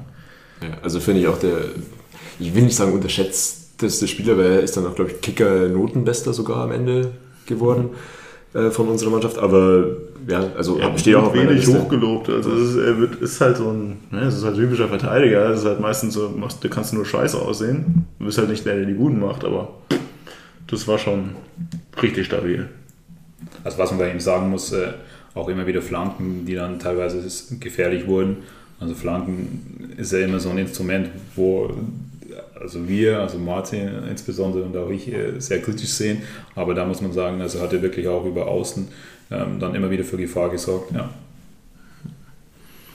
Ich habe noch den Marcel Gauss aus der Hinrunde auf meiner Liste. Das ist, da, wollte ich gerade, da wollte ich gerade drauf kommen. Das ist irgendwie so ein bisschen der Marcel Gauss aus der Hinrunde. Das ist nämlich ganz gut, weil ich habe vorher mit meiner Freundin vorher diskutiert, wer irgendwie der Beste so der Saison war und dann irgendwie erinnert, Marcel Gauss in der Hinrunde war halt wahnsinnig stark. Er hat einen Episodentitel bei uns bekommen und so. Also und in der Rückrunde war er halt solide. Ja, also ich habe sogar bei Negativ den Marcel Gauss der Rückrunde gestellt, muss ich sagen. Nee, also, ohne ihm dazu nahe zu treten zu wollen, ich finde auch gerade ja, in, den, in den entscheidenden Spielen war er zumindest von, von seiner Erfahrung und von, von Leadership und so, war er da. Aber ich fand von, vom Auftreten her ist er nach der, äh, nach der Verletzung nicht mehr so zurückgekommen, wie man das irgendwie von ihm gewohnt, gewohnt war. Ja. ja, vor allem muss man schon sagen, also das ist ein ordentlicher Unterschied, weil also gerade wo wir auch diesen Episodentitel hatten. Da sind mir ein, zwei Szenen so in Erinnerung, wo eben dort, glaube ich, oftmals noch auf das Sechs spielen, dass er mit nach vorne gegangen ist, auch wirklich offensiv Tore erzielt hat und irgendwie so diesen kompletten Willen äh, verkörpert hat. Da ist dann äh, vielleicht auch äh, durch die Verletzung mir in der einen oder anderen Situation manchmal dann in der Rückrunde noch was abgegangen. Hat dann natürlich auch viel Linksverteidiger spielen müssen durch die Verletzung von Franke. Ähm, Gerade auch als Linksverteidiger damit tatsächlich nicht so gut gefallen. Mhm. Aber gut, äh, äh, war dann da, als es drauf ankam, muss man auch ja, sagen. Ja, tatsächlich ist es so ein bisschen die Frage. Also ich muss ehrlich sagen, über, das ganze Jahr hinweg würde ich auch sagen, hat mich nicht positiv überrascht, sondern hat sich eher, wenn dann bestätigt und vor allem natürlich in der Hinrunde. Also ich habe tatsächlich irgendwie eine relativ lange positive Überrascht-Liste, muss ich sagen. Weil irgendwie, ich weiß nicht, welche habe ich alle so untergeschätzt. Also auch, ich sag so ungern, aber auch Krause hat mich positiv überrascht. Also es ist ja so, also für die Älteren unter, unter den Hörern ist es ja mal so, man kann sich bestimmt noch daran erinnern, dass ich mal irgendwann Gauss gehatet habe. Ja. Ja, ich habe mal Gauss gehatet. Da musste ich mich irgendwann mal wirklich revidieren und sagen, boah, ja, okay, also er hat sich schon richtig gemacht. Und ich habe tatsächlich ja auch relativ viel Krause gehatet.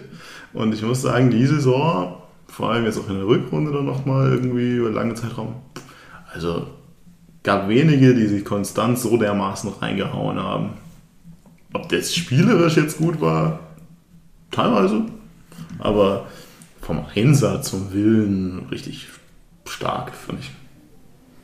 Ja gut, aber hat er dich dann wirklich überrascht? Oder? Ja, okay. Er hat mich wirklich positiv überrascht, weil, weil, ich fand ihn ja richtig scheiße oft. Also ich fand ihn, also für mich war das auch die, muss, also keine Ahnung, muss man in den alten Folgen jetzt graben vor der Saison, aber das war halt einer von denen, wenn er gegangen wäre zwischen letztem Jahr und dem Jahr, hätte ich gesagt, ja, Gott sei Dank.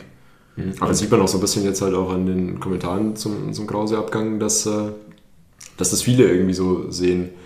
Ähm, und auch in den Kommentaren dann irgendwie halt darauf verweisen mit, boah, er hat doch äh, sich am Ende voll reingehauen und so. Ja. Mhm. Aber da muss ich halt fast sagen, also klar, Einsatz und so weiter konnte man ihm nie irgendwie was absprechen, aber er kam ja zum FC als absoluter Stammspieler dann von einem anderen Verein etc. Da hat man auch eben die ein oder andere Erwartung. Das muss man halt auch sagen. Und da war für mich irgendwie, also gerade so das Thema auf das Sex, äh, also wer da wann gespielt hat, war irgendwie immer auch schwer von außen reinzublicken, weil nämlich dann war ja Krause mal wieder auch komplett raus irgendwie. Also wo dann auch, wenn wir zur Überraschung kommen, also dann vielleicht Kotzke muss man dann erwähnen, also der ja dann äh, da in einigen Spielen oder über eine Phase komplette absolute Stammspieler war auf der 6. Und deswegen war mir das, also bei ihm, ich weiß nicht, was da die genauen Gründe waren, aber war auf keinen Fall auch eine konstante Saison von Krause.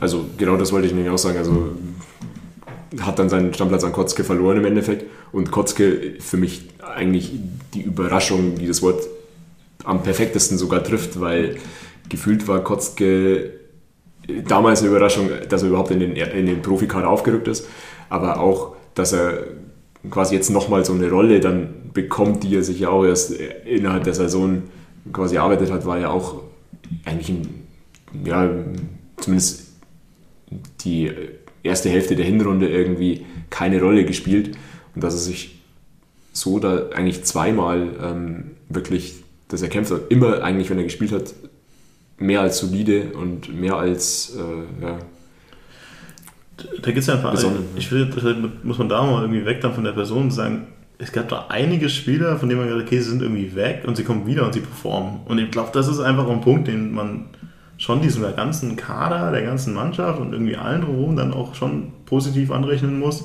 Weil das ist schon auch nicht normal, dass du halt einfach Spieler hast, die einfach nicht gar nicht da sind.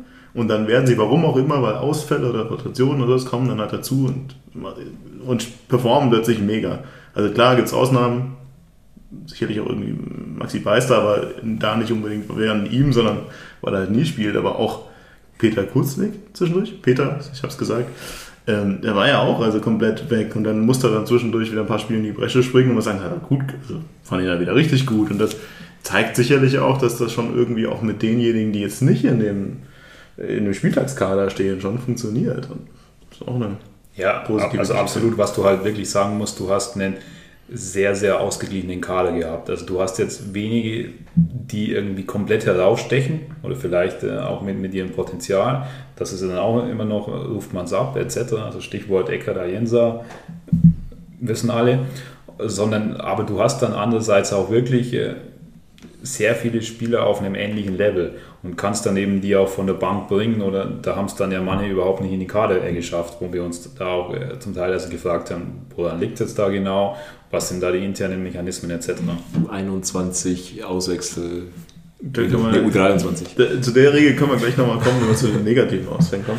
Ähm, also ich hatte tatsächlich nochmal ein, eine positive Überraschung für mich, irgendwie, auch wenn ich mich heute im Kopf und Kragen irgendwie rede, das ist dann wieder tatsächlich Kutschke irgendwo. Klar, dann wird äh, jetzt werden wieder viele heulen, aber tatsächlich für mich einfach eine positive Überraschung, deswegen aus den Gründen, die ich ja vorhin schon genannt habe. Er ist und bleibt für mich einfach kein guter Stürmer. Ja, sorry, ja, also für einen Stürmer, Stürmer ist er für mich einfach noch nicht geeignet. Aber vor allem jetzt in dieser Konstellation, wie es in den letzten Spielen gespielt wurde, ist halt einfach variabler funktioniert, indem du halt Konsequenz auch einfach mit anderen Leuten spielst, die vorne dann was machen können ich glaube, ja, es gibt die Zahlen ja irgendwie, für dritte Liga nicht, aber ich bin mir auch sicher, dass der, die Laufleistung von Kutschke mit Abstand die größte in, diesem, in der Mannschaft ist. Bin ich mir hundertprozentig sicher.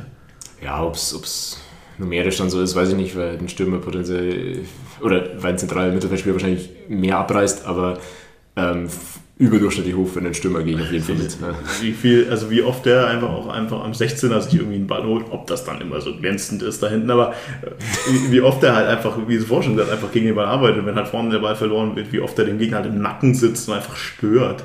Wie viel der einfach am 16er ist. Allein dadurch, dass er bei jedem Standard natürlich auch hinten steht, hat er auch schon deswegen Laufleistung, weil er nach jedem Kackstandard wieder vorlatschen muss.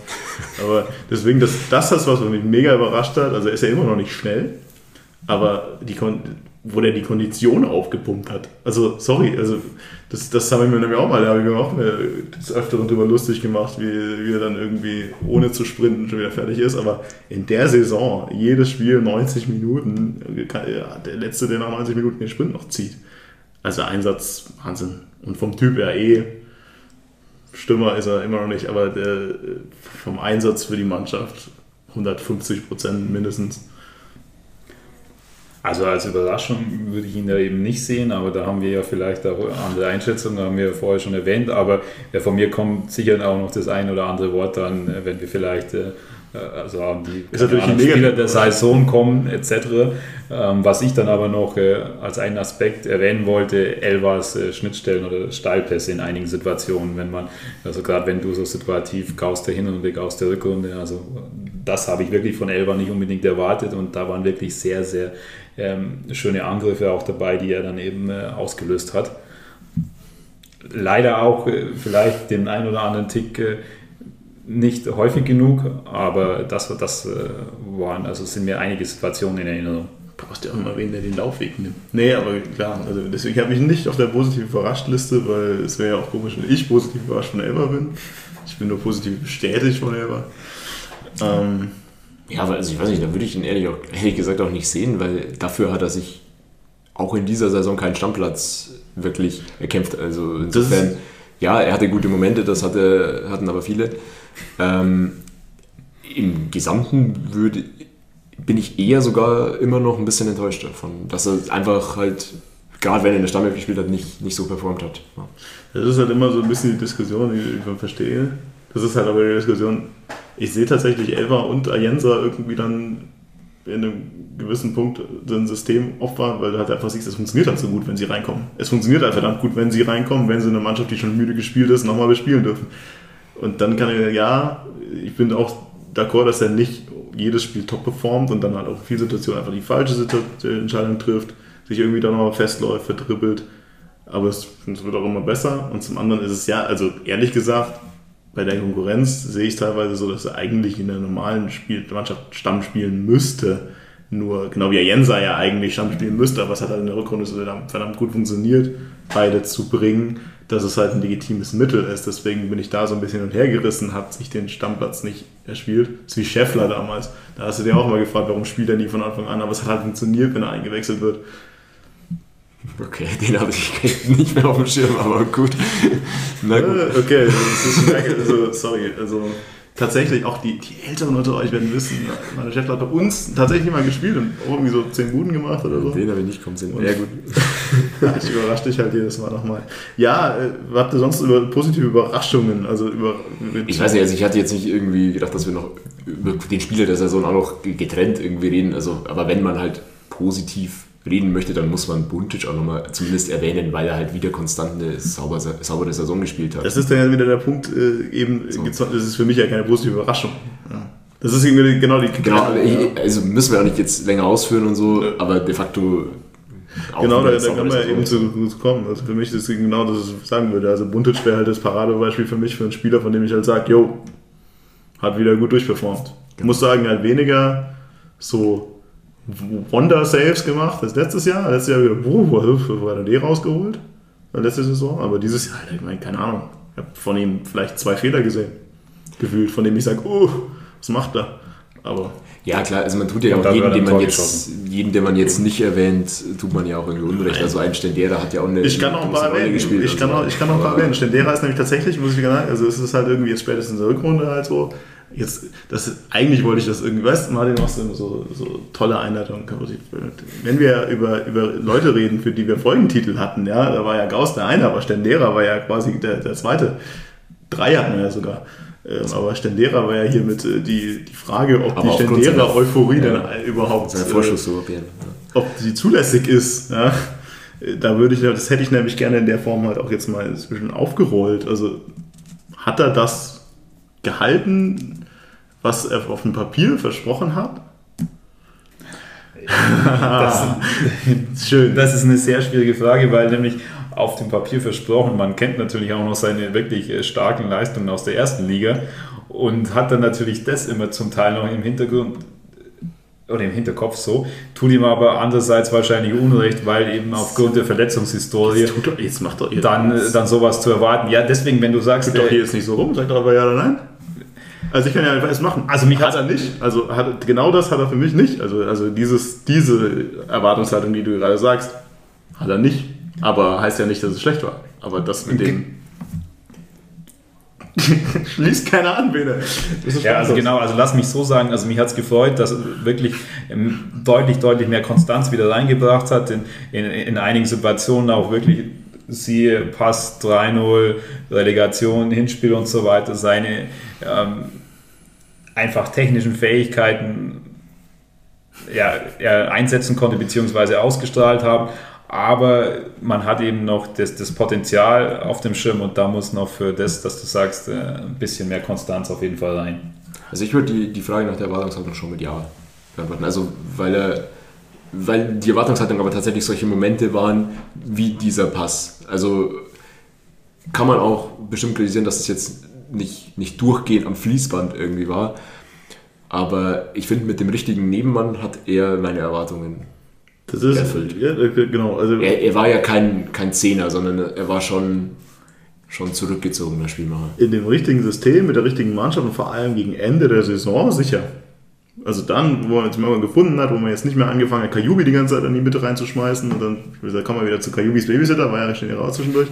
Ähm, äh, da, da, sicherlich, aber einfach mal ganz blöd gesagt, das, was man damals gesagt hat, oh mein Gott, Stendera kommt, da hätte wahrscheinlich über 38 Spiele oder mit Relegation 40 Spiele dann irgendwie schon noch mehr kommen können, aber jetzt über die Saison hinweg, jetzt zum Ende, hat er sich total gemacht, ja, total stabil, total Ruhe ausstrahlt, er hat ein Auge, das war eh klar.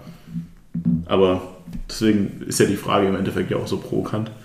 Und kann man ja immer sagen, wie, welchen, welches Level hat man erwartet, dass er nicht äh, und, welche, und in welcher Rolle hat man ihn auch erwartet? So, also als der Spieler, als der, der von hinten raus halt irgendwie dieses genau, Ding antreibt. Wir haben ja genau, aber jetzt nicht, genau eben, aber nicht der, der auch irgendwie dann irgendwie jedes dritte Spiel irgendwie ein Tor schießt oder so mhm. oder häufige Abschlüsse und so weiter. Hätte man ja auch als Erwartungshaltung irgendwie haben können. Der Box, ähm, Box das, viel da. Genau. Also, ja. Nee, insofern, aber ich finde auch, dass er in die Rolle, die er halt zum Ende hatte, mehr und mehr reingewachsen ist, auf jeden Fall einen Schritt nach vorne gemacht hat und halt einfach nicht wegzudenken ist im Moment aus der Mannschaft. Und das ist für mich auf jeden Fall die Erwartungshaltung erfüllt dann. Ich meine, also das zu 100 Prozent, das ist vollkommen klar. Und also wie ihr sagt, also er muss richtig eingebunden werden, ähm, muss dann eben auch die Freiheiten haben, sich mal also in die Abwehr zurückfallen zu lassen bei eigenem Ballbesitz, um dann das Spiel aufzubauen etc. Und ähm, gerade auch, also eben Rückrunde Entwicklung, die war auf jeden Fall positiv. Aber man sieht es halt auch, was er für technische Fähigkeiten hat ja. dann noch. Man muss einfach sagen, es wird ja wahrscheinlich, also im Grunde wurde ja auch einfach viel zu viel von ihm erwartet, weil, wenn man mal ehrlich ist, erwartet man ja irgendwie von ihm, ja, er ist schon irgendwie auch der Sechser und dann, ja, Zehner haben wir ja nicht, deswegen muss er das ja auch machen. Also ehrlich gesagt, hey, also, man erwartet halt irgendwie, dass er alles kann, weil er so toll ist, aber im Grunde am Ende des Jahres alles schön und gut. Und wenn er so weitermacht und wenn er auch so bleibt und so ist, ist es super. Also wie gesagt, nicht wegzudenken. Deswegen, ich habe ihn tatsächlich hier auch als gut irgendwo stehen. Ja. Ich sage ja nicht, dass er schlecht ist.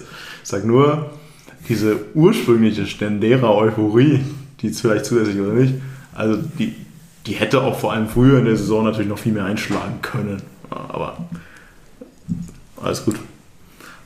So, jetzt haben wir schon tausend positive. Haben wir noch irgendwas Positives vergessen? Sicherlich, da gibt es noch viele positive. Also alle, ich würde was sagen, alle, die man nicht nennt, sind positiv auch. Ja?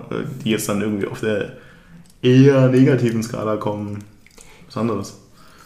Ja, aber dann lass doch äh, das als Überleitung zum Spieler der Saison äh, nehmen, weil da muss ich natürlich sagen, also da ist es für mich also genau das Richtige und das ist für mich Kutschke weil er irgendwie, also mit seinem Gesamtpaket, also sei es den absoluten Willen irgendwie, sei es die Mannschaftsdienlichkeit, sei es eben der Einsatz auch gegen den Ball, sei es äh, dann auch das ein oder andere Kopfballtor, sei es ähm, aber auch dann irgendwie, wie er sich, äh, also bei den Interviews auch nach dem Spiel ergegeben hat, also das hat für mich so wirklich eine Führungspersönlichkeit verkörpert.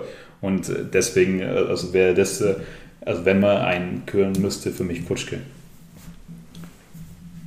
Muss ich, muss ich schon was sagen? Nein. Ich, also, toll, ich, ich, dann nehme ich äh, tatsächlich Heinloth, glaube ich, ähm, weil er einfach ja, der konstanteste, ja, ich weiß nicht, ob der konstanteste an sich, aber halt einfach seine Rolle, glaube ich, ausgeübt hat, wie es besser im Ende fast besser nicht geht, äh, auf dem Niveau, auf dem er spielt, weil ansonsten würde er nicht dritte Liga spielen.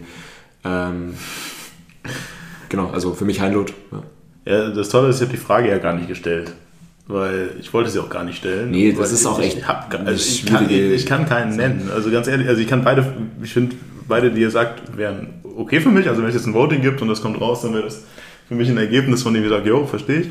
Aber ich habe mir auch den Gedanken vorgemacht und ich wüsste es nicht, keine Ahnung. Also es ist einfach, wie wir vorher gesagt haben, es ist ein super breiter Kader. Viele, die reingekommen sind, äh, haben sich total gut gezeigt äh, es gibt ganz wenige, von, die, von denen ich wirklich negativ irgendwie äh, Nerv, ein Bild habe. Und das ist einfach eine, der ganze Aufstieg, eine Mannschaftsleistung, eine Kaderleistung. Und ich meine, bei beiden merkst du ja auch schon, also man hat Schwierigkeiten überhaupt, wen zu nennen, wenn man muss. Ja. Also du, ich stimme da komplett zu, nur für mich äh, Überraschung ist eben Kutschke auf keinen Fall. Andererseits ist er aber so dieses Gesamtpaket auch viel zu wichtig, um es nicht irgendwo zu erwähnen für diese Mannschaft. Und das ist dann halt irgendwie eher in dieser Kategorie. Aber ich stimme dir auch komplett überein. Da hat jetzt keiner auch zu 100% heraus also gestochen. Ich kann mich nur an, an letzte Saison eben noch also erinnern, wo wir dann einfach gesagt haben, ja, es, es war Eckert Ayensa und der auch dieses Potenzial hat. Also sind wir uns ja alle einig. Und dann eben aber auch äh, durch die vielleicht auch Gesamtumstände, Verletzungen etc. das nicht immer zu 100% abrufen können und ja. ja. Ich meine, was ich schon interessant finde, ist, dass wenn dann irgendwie halt so eine Elf der Saison in der dritten Liga irgendwie siehst, dass da dann der Einzige, der von uns irgendwie da irgendwo mal auftaucht, Paulsen ist, äh, über den wir jetzt auch noch gar nicht gesprochen haben. Ähm, vielleicht, weiß ich nicht, ob wir das hier darüber jetzt noch großartig reden wollen, vielleicht auch eher, wenn wir über die Abgänge noch, noch sprechen, aber das habe ich jetzt nicht unbedingt gesehen. Also es ist auch wieder so einer, den man jetzt nicht unbedingt bei positiv oder bei negativ, bei positiver Überraschung schon gleich gar nicht, weil ich meine, man kann ein gewisses Level, glaube ich, auch von, von ihm erwarten.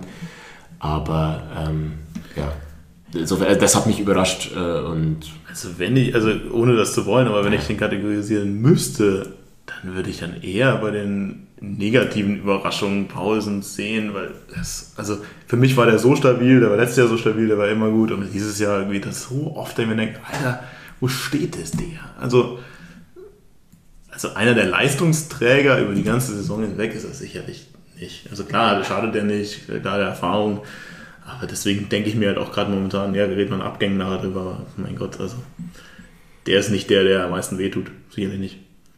Vielleicht können wir jetzt mal, jetzt reden wir so viel über positive, ich will über negative Dinge reden. Komm, jetzt machen wir mal ein bisschen was Negatives. Ähm, okay, ich, ich bringe ihn direkt raus, weil das eh jeder weiß. Also der schlechteste Spiel der Saison mit Abstand, mit Abstand, mit Abstand, mit Abstand war Kajubi, wahrscheinlich der ganzen Liga. Und es ist, also, ich bin, also, kann man auch bei Abgängen noch zu, aber es, Gott sei Dank ist er weg. Ich weiß nicht, ob man da jetzt so großartig nachtreten muss, steht bei mir auch auf der Liste. Also, ich selbst wenn ich halt alles andere irgendwie ausblende, glaube ich halt, dass man das, was man sich irgendwie im Winter von ihm rein sportlich erhofft hat, nicht eingetreten ist. Punkt. Also insofern Enttäuschung. Ja. Weißt du, was das Problem wahrscheinlich ist, was man ihm, äh, was ihm fast noch äh, positiv ankreiden muss, ist halt, wenn du normal keine Leistung bringst, dann spielst du nicht. Ja, das Problem ist nur, wenn man keine Leistung bringt und trotzdem spielt, dann fällt das halt negativ auf. Und das ist halt, also das klingt jetzt so böse, aber es ist halt so. Also wenn du nicht gut spielst, aber du spielst trotzdem, wenn der Mannschaft nicht normal funktioniert, dann fällst du halt auch noch zusätzlich auf. Und das äh, würde ich halt mal mindestens so stehen lassen. Also ich meine, ich, ich sehe es da wie Martin, also wir haben ja da auch äh, ausführlich darüber gesprochen, was sind die Erwartungen und ich habe ja auch gesagt, also ein Kayuri mit seinem vollen Potenzial kann der Mannschaft helfen und da muss man halt auch einfach sagen, das ist überhaupt nicht eingetreten. Also nüchtern sachlich. Ähm, kann einfach auch daran gelegen haben, dass er eben keine Spielpraxis hatte. Das äh, weiß man eben immer nicht zu 100% von außen. Aber Erwartungen waren einerseits schon relativ hoch, wenn man ihn zurückholt. Und die sind halt auf keinen Fall eingetreten. Ich habe den ersten genannt. Irgendwann muss als nächstes in die Überraschung springen. Ja, eigentlich der Transfer, von dem ich mir mal schon der ausgeklammert irgendwie eigentlich am meisten erhofft hatte. Ich, ohne es irgendwie konkret zu wissen, aber ich glaube, vielleicht auch der erste, für den wir, äh, der einzige, für den wir auch, glaube ich, Ablöse wahrscheinlich gezahlt haben, äh, Niskanen, hat, ist definitiv da auch irgendwie zu nennen. Ähm, muss nicht heißen, dass das Kapitel in Ingolstadt zu Ende ist, gerade wenn ein neuer Trainer oder so nochmal kommt, aber er hat halt einfach keinen Impact gehabt. Was schade ist, ähm, vielleicht auch Anpassung, ist alles rein, rein Spekulation. Ja, aber für das, dass er irgendwie als finnischer Nationalspieler gekommen ist, äh, unter seine Erwartungen geblieben. Also kann ich dir nur zustimmen, vor allem weil er dann oft auch nicht mal mehr im Kader und das dann so, also wie du sagst, als finnischer Nationalspieler gekommen, irgendwie dann als echte Verstärkung versprochen und das äh, hat er leider nicht erfüllt und das fällt mir auch schwer zu sagen, weil ich habe ja auch ein bisschen eine Affinität zu Finnland. Insofern schade und wäre natürlich ihm zu wünschen, äh, wenn er vielleicht äh, mit jetzt einem neuen Trainer nochmal da angreifen könnte. Ich würde ja weitermachen. Also zunächst kann auch nichts zu sagen, habe ich glaube ich genug gesagt. Ja, ähm, kann, kann ja noch werden, keine Ahnung. Ähm, also für mich persönlich sind das tatsächlich die einzig beiden so richtigen Leistungsflops. Äh, ja, sehe ich auch so. Also, ich meine, die, die Geschichte vorher, Gauss in der Rückrunde eher als Gag ja. gemeint, klar. Ähm, Leistungsflops, ja, genau. Also ich habe noch irgendwie zwei Pechvögel, ist halt für mich dann Preisinger ganz klar zu nennen. Ähm, und Susek, der dann einfach in der Phase, in der er eigentlich, glaube ich, da gewesen wäre, dann nicht die Chance bekommen hat, sehe ich auch als Pechvogel. Und jetzt dann nochmal hinten raus, irgendwie, glaube ich, Fußbruch oder irgendwie sowas.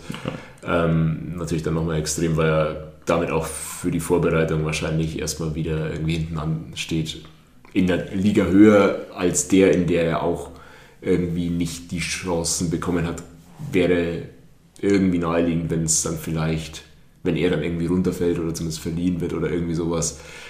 Was schade ist, weil er halt einfach hier geboren ist und ähm, man sich blenden würde. Potenzial mitbringt auch vor allem. Ja, wir, ich meine, dem angeschlossen gibt es ja noch, noch ein paar, die irgendwie relativ wenig gespielt haben, von denen man sagt, liegt jetzt nicht unbedingt in der Leistung, zumindest hat man sie nicht so viel gesehen. Das ist ja genau dieses Kajubi-Ding von mir. Da siehst du es, warum nicht. Maxi Beister ist halt wieder dieses, also ganz ehrlich, habe ich viele schlechte Spiele von Maxi Beister gesehen? Nö. Weil er ja auch nicht viel gespielt hat. Und also das ist halt wirklich diese Frage. Also das ist für mich wie letztes Jahr total merkwürdige Geschichte. Also spielt halt einfach nicht. Und wenn er spielt, immer Bock, nicht immer hundertprozentig äh, erfolgreich dabei, aber immer Einsatzer. Und deswegen ist es halt zumindest, also ist jetzt kein Leistungsflop, wie wir jetzt, sondern einfach einer von denen, die halt einfach nicht die Spielzeit bekommen haben, von dem man sich das denkt. Genau wie eigentlich, da würde ich Susek halt einfach genau in eine, eine Liga packen, weil man hat auch nicht schlecht gespielt, wenn er dann gespielt hat, aber irgendwie erstaunlich wenig gespielt, selbst wenn er fit war.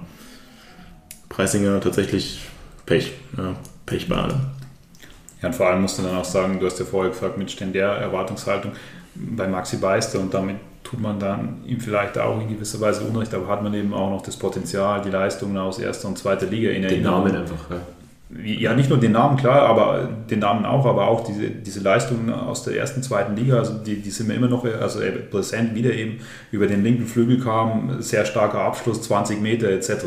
Und sowas hast du halt noch so im Hinterkopf und äh, ja, und, auch, und siehst dann eben das, äh, was dann zumindest in einigen Punkten die aktuelle Leistung ist das ist dann so in gewisser Weise schade. Und dann war es natürlich auch so, dass, dass er dann auch immer wieder nicht im Kader war, dann war er mal wieder im Kader etc. Also da sieht man von außen und da blickt man dann auch immer nicht so richtig durch, äh, woran es denn liegt, wie er vielleicht auch mit dem Trainer zurechtkam etc. Ich glaube, das ist einer, einer für die Kategorie Trainerwechsel. Ne? Also das ist ja genau, er hat einfach verdammt wenig gespielt, er war verdammt wenig auf der Bank. Jetzt kann man dann auf der Bank kann man wieder kommen mit äh, Martins glorreichen U21-Regel. Die kannst du ja auch mal erwähnen mal hier, ja? äh, erklär sie doch mal kurz, für diejenigen, die es nicht kennen. Wenn du es überhaupt kannst, äh? Das, das habe ich doch hier schon hundertmal erklärt, dass halt gewisse Anzahl an U23-Spieler im Kader sein müssen und dass dementsprechend, wenn die nicht in der Startelf stehen, natürlich irgendwie noch auf die Bank platziert werden müssen und dann halt öfter mal doch ein Hawkins oder so oder Butler irgendwie einen Vorzug gegenüber auch mal einem Krause oder äh, Beister oder so Wie bekommen müssen, wenn es bei denen für die, für die Startelf nicht reicht. Das ist aber, deswegen bin ich ja die Regel so interessant und dann immer die Frage, warum denn halt Susek dann auch irgendwie nicht auf der Bank ja, sitzt in vielen kann Spielen. Kann erklären. Weil bei Beister ist es halt immer genau die Argumentation, da kann man sagen, okay, gehe ich mit, ja, mehr oder weniger, weil ich kann auch sagen, mein Gott, also den kann ich auch mal trotzdem auf die Bank setzen, für wen anders, aber Susek ist halt einfach nicht betroffen. Und meint auch Keller vielleicht mal irgendwie zwischendurch, hat er dann irgendwie über weite Zeit dann auch nicht mehr die Spielpraxis bekommen, für die man sich vielleicht eigentlich wünscht. Den vielleicht mal irgendwie angeschlossen an die Liga derer, die nicht so viel Spielpraxis bekommen haben, wie man hofft. Und da auch jetzt nicht unbedingt leistungsbezogen. Also es ist keiner, der mich negativ leistungstechnisch überrascht, sondern von dem ich am Anfang gesagt hatte, das ist einer, der Stammspielerpotenzial hat. Und am Ende dann aber nicht über die gesamte Situation war. Saison war. Ja, also ich meine, die, die Abwehrleistung war ja jetzt über die gesamte Saison nie das größte Thema. Ich glaube, man kann sie schon kritisch betrachten, auch, auch die, oder vor allem die Innenverteidigerpositionen. Ähm, und da Paulsen und Schröck mit einbezogen, die sicherlich gute Drittliga-Innenverteidiger sind, aber halt ja, eine durchschnittliche Saison irgendwie hatten. Ähm, bei denen Keller, wenn er gespielt hat, sicherlich nicht irgendwie abgefallen ist gegenüber den. Ich, ich meine, ich kann es insofern halt verstehen, dass du dann, wenn du irgendwie eh schon eine relativ junge Mannschaft, Startelf auch hast, irgendwie vielleicht auf Erfahrung setzt und jetzt irgendwie im Saisonendspurt nicht irgendwie deine Innenverteidigung ständig umschmeißen willst. Ja, aber auch da glaube ich, dass Keller unter einem neuen Trainer nochmal äh, Gewinner sein könnte. Ja. Haben wir noch irgendwen, der uns, äh, warum auch immer, negativ aufgefallen ist? Also, das waren ja keine negativen Auffallen, weil sie schlecht sind, sondern einfach nur. Im Endeffekt haben wir jetzt fast jeden, jeden Namen aus dem Kader irgendwie schon, schon irgendwo erwähnt. Franke, glaube ich, haben wir noch irgendwo. Ja, Franke, da wollte ich auch mal zu kommen. Ja, aber ähm, ja, fast jeden erwähnt. Jendrusch haben wir noch nicht erwähnt, hat ein Spiel. Jendrusch, der mir aber auch, also als ich im Stadion war, echt sehr positiv aufgefallen ist, in der Form, wie er halt irgendwie mitgegangen ist für ja, als Neuzugang noch kein einziges Ligaspiel gemacht, ähm, könnte ihm eigentlich irgendwie so egal sein bis zu beleidigt, weil er halt irgendwie keine Chance bekommen hat, äh, sich hinten anstellen muss. Und dem war aber halt gar nicht so. Also der ist der Erste gewesen, der irgendwie aufgesprungen ist und äh, ja, Anweisungen oder halt irgendwie gepusht hat. Also auch das muss man vielleicht mal hervorheben, wenn wir schon ja. so viele irgendwie erwähnen. Jetzt fällt mir tatsächlich einer ein, den wir fast nicht erwähnt haben und der nicht auf meiner Liste steht, aber der mir tatsächlich negativ aufgefallen ist. Kann man das so sagen? Patikaya? Hä? Ich muss, also, ich muss sagen, dass ich nach letzter Saison viel mehr in diesem Jahr von Kaya erwartet habe. Viel mehr. Und er war jetzt nicht schlecht, aber er hat sicherlich nicht das erfüllt, was ich mir letztes Jahr irgendwie ausgemalt habe.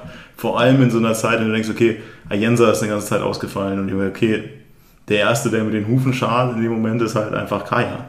Äh, von den Jüngeren, also um die Stürmerposition zu erfüllen.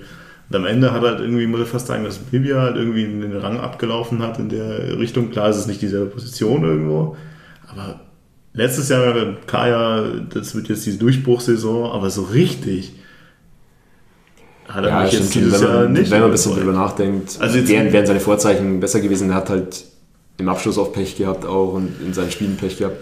Vom Einsatz her kannst du ihm halt nie was absprechen. Das, das ist nicht, das ist ja gar nicht gesagt, aber also das, was ich mir erhofft habe, also wie er aufblühen könnte jetzt diese Saison, also die Entwicklung also hat er nicht Fakten, so weit An denen halt ein Stürmer dann auch gemessen wird, die sprechen jetzt auch nicht unbedingt für seine Saison. Ja.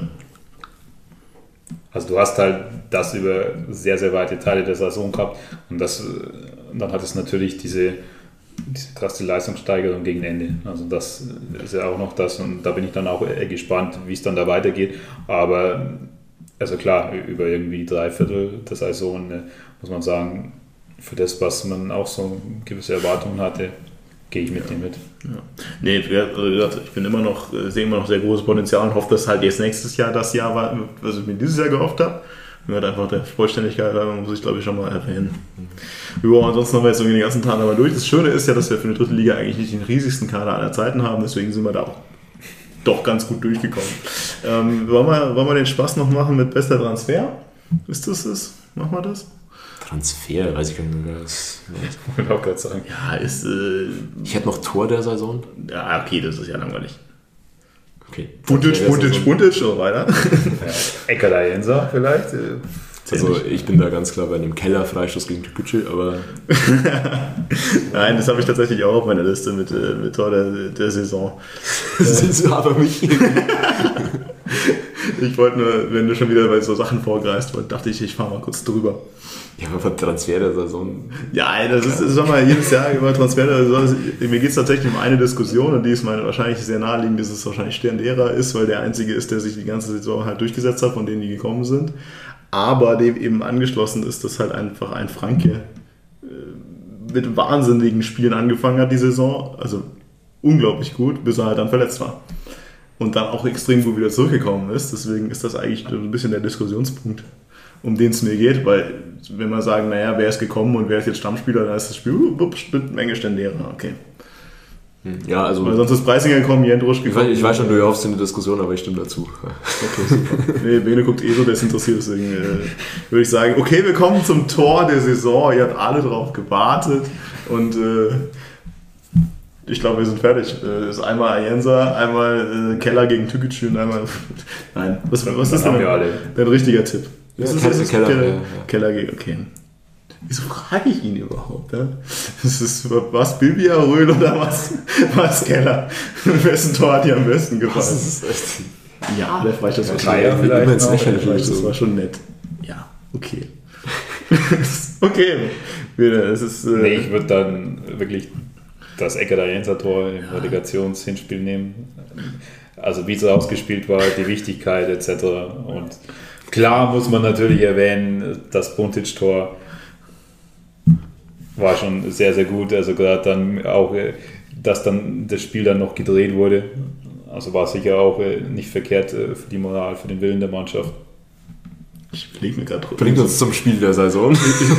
ich, ich, ich, ich überlege gerade die ganze Zeit, ob mir irgendwas einfällt, um out of the box jetzt einen reinzuwerfen, mit dem einen boah, was, das Tor habe ich ganz vergessen. Nee, mir fällt keins ein.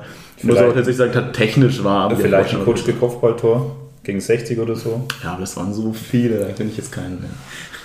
Ähm, ich meine ich mein individuell natürlich dieses äh, Tor von Ayensa ja. gegen Duisburg, äh, wo er den schon sehr, sehr lächerlich aussehen lässt, den Gegenspieler. Ähm, kann, man, kann man noch erwähnen, aber kommt halt nicht an den Kellerfreistoß ran. Also. ja, aber, das ist, aber vielleicht mal ernst gemeint, das, was ich vorhin gesagt habe, dass ich gesagt habe, das Ayensa-Ding war technisch äh, ja, glaube ich, ohne, also wenn es wirklich geht, was war das beste Tor, das wir geschossen haben? Ja, war Jenser. Ja. Egal wie schön der Freistoß von Keller war, Martin, ja, aber emotional war natürlich irgendwie so vor allem diese Doppelgeschichte im Buntage-Tor und danach einfach Elba, wie er dann reinlegt, halt einfach zu geil. Ja, und deswegen, ja, Martin. Ist, ist richtig, ja. Ist, jetzt ist gehen richtig. auch meine Liste weiter runter und dann schließen dann einfach da an dem, dem Spiel, der Szene, was auch immer, der Saison an, die du jetzt gerne äh, aus deiner Sicht vortragen darfst, was, was das also, wäre. Äh, Michael Henke gegen Kaiserslautern. und bei mir Thomas Oral gegen jeden einzelnen Magenta-Kommentator, den er gewonnen hat. Wen, also noch mehr können wir dir, obwohl du der Letzte in der Reihe bist, noch das Victoria Spiel nicht präsentieren. Also. Also ich, ich bleibe einfach dabei bei 3 zu 0 Relegationshinspiel. Weil, weil mindestens die zweitbeste, also die beste Szene der Saison war sicherlich die Tränen von Sascha Mölders. Hm. Jetzt hat keiner Victoria Köln gesagt, das kann man jetzt auch nicht so spielen lassen. Ihr ruft irgendjemand an. Telefonjoker. Ich rufe Buntic an. Buntic, sag mal. Buntic Freundin. okay. Äh, wir sehen schon, es ist nicht so eindeutig, wie man sich das so denkt. Wobei jetzt auch keiner irgendwie ein Spiel genannt hat. Wir haben auf Szenen genannt. Deswegen können wir jetzt uns ja nochmal auf das Spiel der Saison einigen. Ähm, aber ich glaube, das wird jetzt dann irgendwie auch langsam ein bisschen viel. Vielleicht können wir auch noch irgendwie die Trikotfarbe der Saison oder was können wir denn noch alles? Ah, das Trikot der Saison eindeutig das gelbe Dreckstrikot von Osnabrück mit dem, mit dem E-Jugend 90er Flock auf dem Rücken. Oder das, das rosa, rosa Buntage-Trikot, oder? War ich das dieser Saison? Ja, schon. Ja, das ist doch die letzte Saison. Ich, ach. Also das Trikot von Osnabrück, in die, den, den Geruch in der Nase von diesem, von diesem alten, durchgeschwitzten Dreckstrikot, das, ist, das bringt Erinnerungen zurück. Sehr schön. Ja, okay, wir könnten mal wieder irgendwie auf sinnvolle Dinge zurückkommen. Ich hätte nämlich noch so ein paar äh, interessante Facts am Rande. Also ein Fact, weil Topscorer äh, der Saison, Kutschke und Ayensa, beide mit 17 Scorerpunkten. Echt? Okay. Ja, also wenn ich mich jetzt verrechnet habe. Guck gerne nochmal nach, äh, schreib's in die Show Notes, wenn es nicht stimmt. Aber äh, die Info halt dann am Rande dazu, äh, dass Kutschke halt 2700 Spielminuten hatte und der Jenser knapp 1300. Ähm, das möchte ich nur nochmal in den Raum geschmissen haben. Klar, also was jetzt um Potenzial und sonst was geht, hm, habe ich nochmal eingebracht. Toll, wie gut ich vorbereitet bin. Oder? Einfach mal alle sagen, Hörer also und Hörerinnen mal hören, wie gut ich vorbereitet bin. Komplett überrascht. Und Martin guckt gerade auch, ob ich recht habe. Vielleicht soll ich das noch als Überraschung der Saison mit einbeziehen. ja, danke. Endlich, endlich würdigt es mal einer. Ja, äh, viel, jetzt haben wir viel über die letzte Saison geredet. Was haben wir noch, was haben wir noch so vergessen über die letzte Saison? Sind wir zufrieden, ne? Schon. Ist okay. Wenn ich meine Liste so ein bisschen anschaue, ist eigentlich alles soweit abgearbeitet. Aber ich muss dich noch korrigieren. Kutschke 20 Scorer-Punkte, Ayensa 17. Nur für die dritte Liga? Nur für die. Ja, was sonst? Okay. Pokal oder was? Ja, sorry, Relegation und so. Es kann sein, dass ich die Relegation nicht mitgenommen habe. Aber okay, dann ist, also. nehme ich das zurück. Dann hat Kutschke 20, aber trotzdem. Äh, mehr als doppelt so viel spielen. Ja, tatsächlich könnte aber sein, dass es. Es geht ja, es geht mir jetzt auch gerade gar nicht darum, irgendwie eins runterzuspielen, sondern mir geht es einfach nur darum, dass Ayensa halt 17 Scorerpunkte in äh, 1200 Spielminuten macht. Kann auch sein, dass da Relegation Tor von Allianz sogar noch fehlt. Was nicht, aber Kutschke hat auch eine Was jetzt nicht so schlecht Insofern egal. Ja. Ist ja auch wunderbar. Mir geht es nur darum, äh, ist cool. So, jetzt haben wir die alte Saison mehr oder weniger damit abgeschlossen. Wer noch was dazu sagen möchte, sagen jetzt was, sonst beschließen wir damit die Saison 2021. Äh, und kommen direkt mal zu den ersten personellen Änderungen oder Nicht-Änderungen. Wovon wir an? Vielleicht, das, vielleicht chronologisch mit dem ersten. Wir hatten zehn Verträge, die sich durch, wohl durch Vertragsmodalitäten irgendwie verlängert haben, durch sei es Aufstieg, oder sei es Nicht-Abstieg oder sei es Mindestspiele, die irgendwie gestritten wurden. Und das war eine relativ lange Liste, wie gesagt, zehn. Ich lese sie kurz vor, damit ich das getan habe. Kutschke, Kurzweg, Beister, Antonic, Ayensa, Gauss, Elber, äh, Kotzke, Preisinger und Keller. Und Stendera wurde ja, glaube ich, Von Stendera wurde gegeben, davor ist aber echt die gleiche Klausel. Stimmt, gewesen. das ist recht. Auch mit, mit Spielern irgendwie. Heißt, das, was ich mal ursprünglich befürchtet habe, wo du mich schon aufgeklärt hast, dass Transfermarkt dumm ist und dass irgendwie 19 Verträge auslaufen, äh, war dann doch gar nicht so schlimm. Weil wir haben ja schon relativ viele Spieler einfach damit gehalten. Jetzt können wir das Spiel spielen. Äh, bei welchem habt ihr euch gedacht? Und bei welchem habt ihr gedacht? Das ist auch wieder so ein lästiges Spiel irgendwie. Lästiges Spiel. Okay, ich, ich mache den Anfang, weil, ich gedacht, hä? Antonic. Tatsächlich haben es einer von denen, die wir vorhin in der Liste ganz vergessen haben, was jetzt gut, schlecht oder sonst was war, weil äh, auch da ohne jetzt irgendwie negativ, äh, wir tatsächlich gar nicht am Zettel gehabt. Über die Großteil der Saison auch überhaupt nicht als Alternative am Zettel gehabt. Weiß gar nicht warum, einfach nur, weil ich dachte nicht, war ja auch verletzt eine Zeit lang, ne? am Anfang der Saison. Vielleicht auch gar nicht und ich habe ihn einfach nur nicht am Zettel gehabt. Ja, klar. Also Antonic, auch Kurzweg und Kotzke wären jetzt sicherlich nicht die ersten gewesen, die man irgendwie für eine Zweitliga-Vertragsverlängerung irgendwie auf dem Schirm gehabt hätte, anhand der Rolle, die sie in der dritten Liga hatten. Punkt. Ja. Ja, eben. Ohne, ohne Wertung. Aber auf der anderen Seite natürlich ein paar, von denen du denkst, oh, ist nicht schlecht, dass sie einen Vertrag haben, weil selbst sollten sich die Wege irgendwie trennen, gibt es wenigstens noch Kohle. Allen voran Ayensa wahrscheinlich. Ich meine, ich finde interessant halt auf der Liste Beister, von dem du ja, wenn du mich wahrscheinlich in der Rückrunde gefragt hättest, gesagt hättest, ja, wie auch immer die Saison jetzt zu Ende geht, das war es halt dann im Sommer. Aber ich habe das Gefühl, das geht weiter.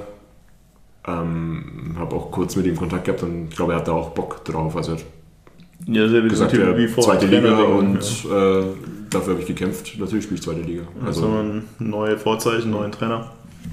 Ändern. Ja, ansonsten, ich bin natürlich sehr froh über äh, Elmar. Wer hätte es gedacht? Kutschke, wobei Kutschke ja irgendwie, also ich glaube, es hätte sich auch irgendwie keiner vorstellen können, dass Kutschke nach der Saison geht, oder? Egal wie da jetzt Vertragsmodalitäten sind oder so. Ja, es gibt halt dann, das ist jetzt schon sehr vorausgebrannt zu einer sehr frühen Phase, aber es gibt natürlich schon auch wieder Rahmenbedingungen für eine Spielweise in der zweiten Liga vor, weil ein Kutschke wird jetzt auch nicht dann irgendwie Joker werden in der zweiten Liga, egal was da großartig passiert. Also das so ein paar Jahre zurückgedacht, er ist ja auch schon ein paar Jahre jetzt da, er war ja nicht immer Kapitän und der gesetzte Spieler. Aber das hat sich halt jetzt unter Oral so ein bisschen gezeigt, dass wenn du, auch, wenn du ihn hast und ihn einplanst, dass du ihn dann auch irgendwie setzen musst. Glaube ich, also ich glaube, dass das auch weiterhin so gilt. Also wenn es jetzt so läuft wie im letzten halben Jahr, ist das okay für mich. Aber das, dann schließt natürlich so ein bisschen, das ist jetzt wieder sehr weit vorgedacht alles, das schließt natürlich dann wieder an, okay, zufrieden mit dem, wie es jetzt war, war ich vor allem natürlich, wenn du dann mit vier Offensiven spielst, äh, mit zwei Stürmern und zwei Flügeln.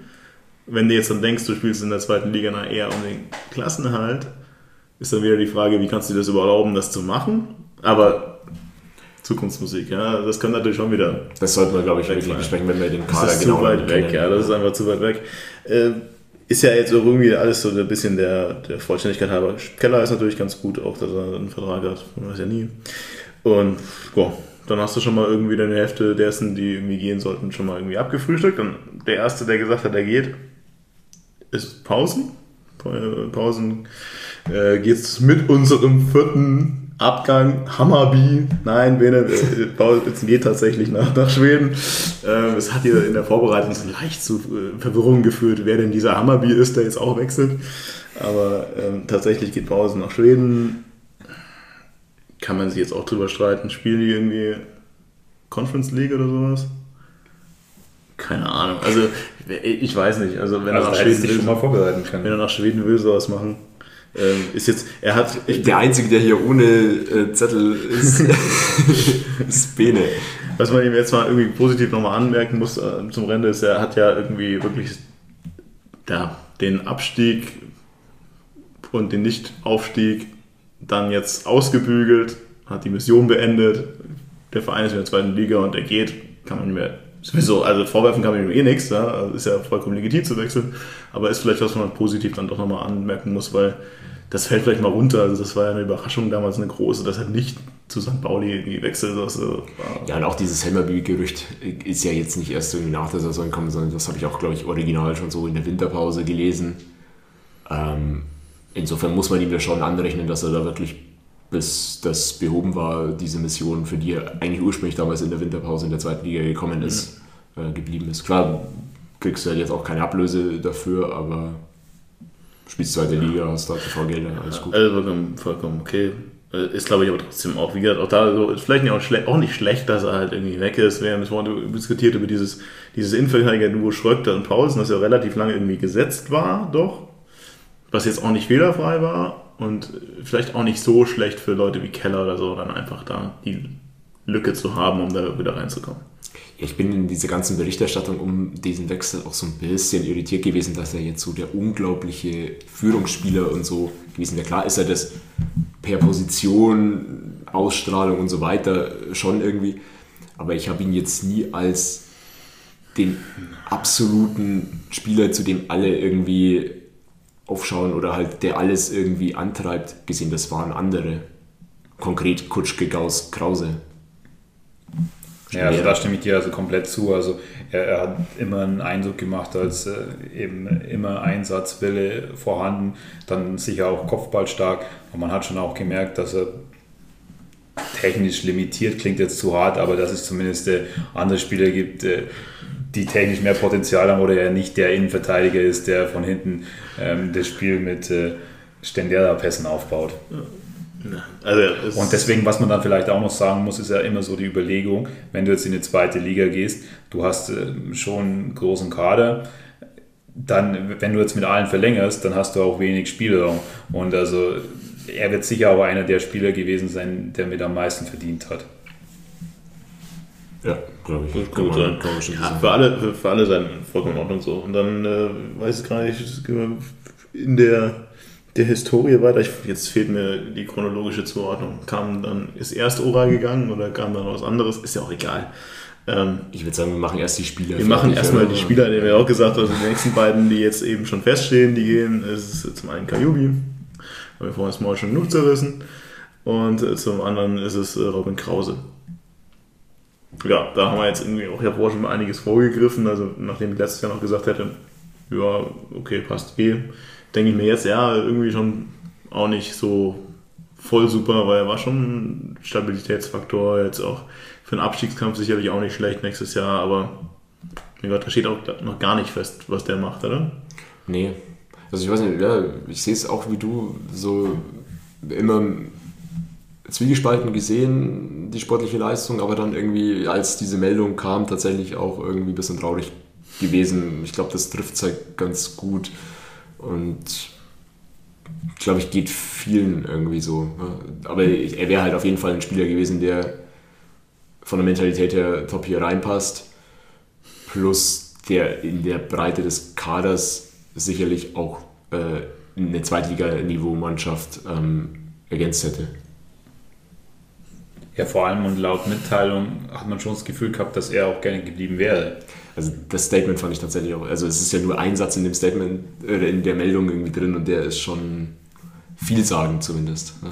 Also das, deswegen da auch wieder interessant, dass er wird sicher auch einer der wahrscheinlich besser verdienenden Spieler gewesen sein und dann, äh, was da immer so als Überlegung dahinter steckt, äh, weil nämlich gerade, klar, du hast jetzt deutlich, deutlich mehr ähm, irgendwie Spielraum mit TV-Geld in der zweiten Liga, hast aber vielleicht auch einige Einbußen durch Corona gehabt und wie du das angehst, das glaube ich spielt da immer sicher bei deinen Entscheidungen, wen du verpflichtest, welchen Vertrag du nicht verlängerst, äh, mit einer entscheidenden Rolle. Aber es war auf jeden Fall überraschend, weil gerade wie willst du dann in der zweiten Liga spielen und wenn du auf einen defensiv starken Sechser setzt, dann musst du schon überlegen, wer soll diese Position dann abbilden. No. Das ist irgendwie die Frage. Also ist ja jetzt eben. Ja, und also auf der anderen Seite hast du halt dann auch viele, bei denen sich automatisch irgendwie verlängert, weil du irgendwie eine Klausel, Aufstieg oder was reingeschrieben hast.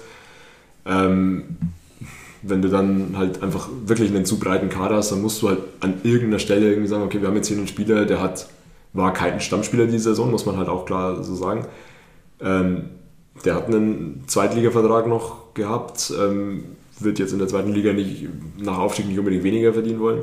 Ähm, ja, irgendwo musst du halt dann auch Cut ziehen. Und schade, wenn es so läuft, aber ist wahrscheinlich auch irgendwie ein Stück weit das Business und müssen jetzt auch nicht ewig irgendwie dann. Müssen wir auch nicht, ist ja Spekulation so viel. Trauen, ja. ja, nein, also ihm alles Gute. Eine Mannschaft zu finden mit noch besseren Trainingsbedingungen. der ist so der, der Kreis ist geschlossen. Äh, so. Ja, jetzt haben wir alle schon feststehenden äh, Abgänge. Einen feststehenden Zugang haben wir bisher wenn ich nicht irgendwas vergessen habe. Letztes Mal habe ich ja irgendwie keinen gewusst und dann musste Martin mich verbessern. Ähm, ja, jetzt gehen jetzt schon die Sportwitz auf den Sack und die. Ich, ja, Jan-Hendrik Marx. Ähm, der hier nur Karl genannt wird, oder? Der, der hier von mir nur Jan Hendrik genannt wird. Ähm, ja, gestraft, Alter. Mit dem kompletten Namen bist gestraft. Egal. Äh, Rechtsverteidiger. Glaube 26 Jahre, wenn ich meine Handschrift irgendwie sehen kann, kommt von Mannheim. Äh, sagt mir nichts. Hab geguckt, mal ja, sporadisch gespielt bei Mannheim. Glaube ich aber auch irgendwie verletzt gewesen oder so. Ähm, ich glaube schon auch ein bisschen Offensivdrang, was ich so gehört habe. Also wird interessant zu sehen sein, halt, ob er dann auch halt eine Klasse höher. Ähm, Vor allem stellt er sich halt hinter Heinloth in die Hierarchie. Das muss man vielleicht auch mal sagen. Also wir haben es von Heinloth höchst gelobt und für den Fall, dass Heinloth hier weiter spielt auch, ist es jetzt immer keiner für die Stammposition, würde ich sagen. Wobei man auch auf der anderen Seite halt irgendwie sagen muss, äh, du hattest eigentlich keinen wirklichen Backup für Heino. Klar, gut, Kurzweg, glaube ich, ist eigentlich ursprünglich auch, ist Rechtsfuß, oder? Also weil, ähm, hat dann halt eher irgendwie auf links ausgeworfen, aber für rechts war er ja irgendwie so nie so wirklich eine Option. Ähm, und äh, er musste dann teilweise irgendwie in den Test spielen und so Sussek dann irgendwie Rechtsverteidiger und so spielen. Also so einen richtigen Backup ja, für Heinloth hat Paulsen hat auch noch hat der Rechtsverteidiger gespielt. Ja, so Antonic dann auch noch in den wildesten äh, Zeiten. Aber gut, ja. Ja. Nee, also insofern hast du jetzt dann halt einen klaren Backup für, für Heinloth mindestens. Dass, wenn Heinloth bleibt, weiß ich nicht, ob das, wie da die Vertragssituation ist von da. Ja, ja. Keine Ahnung. Wäre, wäre schön. Also muss, haben wir ja vorhin hoch genug gelobt. Eigentlich gehe ich da fest davon aus, aber ich weiß nicht, ob das ja. gesetzt ist. Ne? Schauen wir mal, was Jan Hendrik bringt. ja, das wären alle Spieler tatsächlich. Gott sei Dank sind wir noch relativ früh, das kommt ja nochmal. Da müssen wir uns dann irgendwann, dann weiß ich wieder nicht mehr, wer alles gekommen ist. Ja, was wir jetzt noch nicht hatten, ist dann Schröck nochmal, wurde auch verlängert. Den hattest du, glaube ich, der war nicht in dieser Gesamtliste. Tatsächlich, das wollte ich ursprünglich mal in der Chronologie ans Ende stellen, was am Ende passiert ist, glaube ich. Ja. Ähm, aber ja, Schröck äh, wurde verlängert, da können wir inhaltlich auch noch kurz drauf eingehen. Also meines Erachtens ein bisschen mit zu viel Lorbeeren als der entscheidende Puzzlestück irgendwie, okay, wenn du jetzt sagst, okay, deine, deine Stamminnenverteidigung geht komplett, ist es auch blöd. Aber auch da muss ich sagen, Schröck war ordentlich, Schröck hat schon gepasst, aber Schröck hat auch genauso wie Pausen irgendwie dermaßen viele Stellungsfehler dann zwischendurch drin gehabt. Und ich sage, okay, da hätte mich jetzt auch nicht komplett umgebracht, Schröck zu verlieren. Ist aber auch ist halt, auch nicht schlimm. Also für mich auch irgendwie so ein Spiel, aus dem ich irgendwie nie so hundertprozentig schlau werde einfach. Also immer, immer es wieder geschafft, Stammspieler zu werden, auch zurückgeworfen durch Verletzungen nie so hundertprozentig das auch geschafft, dass wir ihn jetzt in den höchsten Tönen loben. Auch irgendwie sich nicht so zu dem Führungsspieler vielleicht entwickelt, ich wie du es erwarten mich noch an, äh, würdest vielleicht. Ach du Schröck. Ja.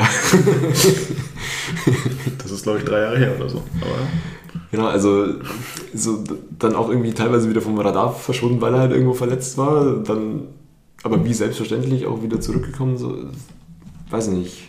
Aber wie, wie, wie ihr sagt, also es ist nicht komplett unlogisch, mit ihm zu verlängern. Die Pressemitteilung war aber schon sehr, sehr euphorisch. Ne? Vorsichtiges Abwägen, ob Schröck Euphorie zulässig ist.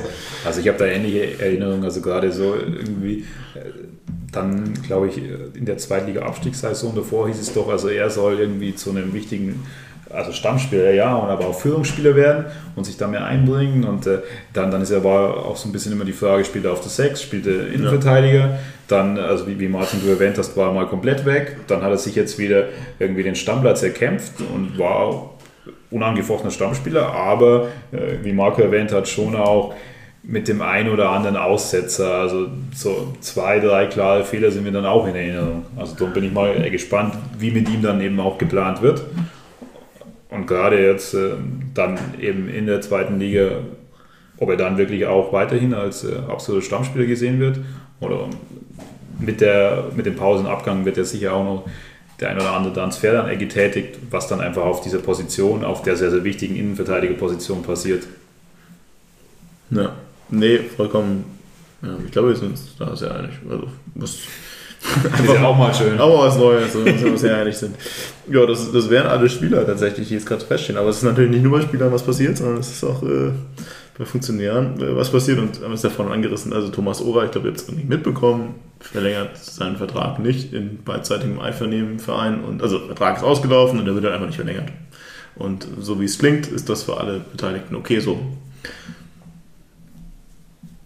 Ja, auch irgendwie von der Formulierung her wieder irgendwie halt so, so komisch und schwammig und was auch immer. Ich weiß nicht, wie es ihr seht. Also hättet ihr, trauert ihr oder nach? Ich habe so das Gefühl, würde jetzt keiner großartig mit Ja beantworten. Ich weiß nicht, warum Martin mich gerade angeschaut hat, aber ich glaube, das ist eher bin.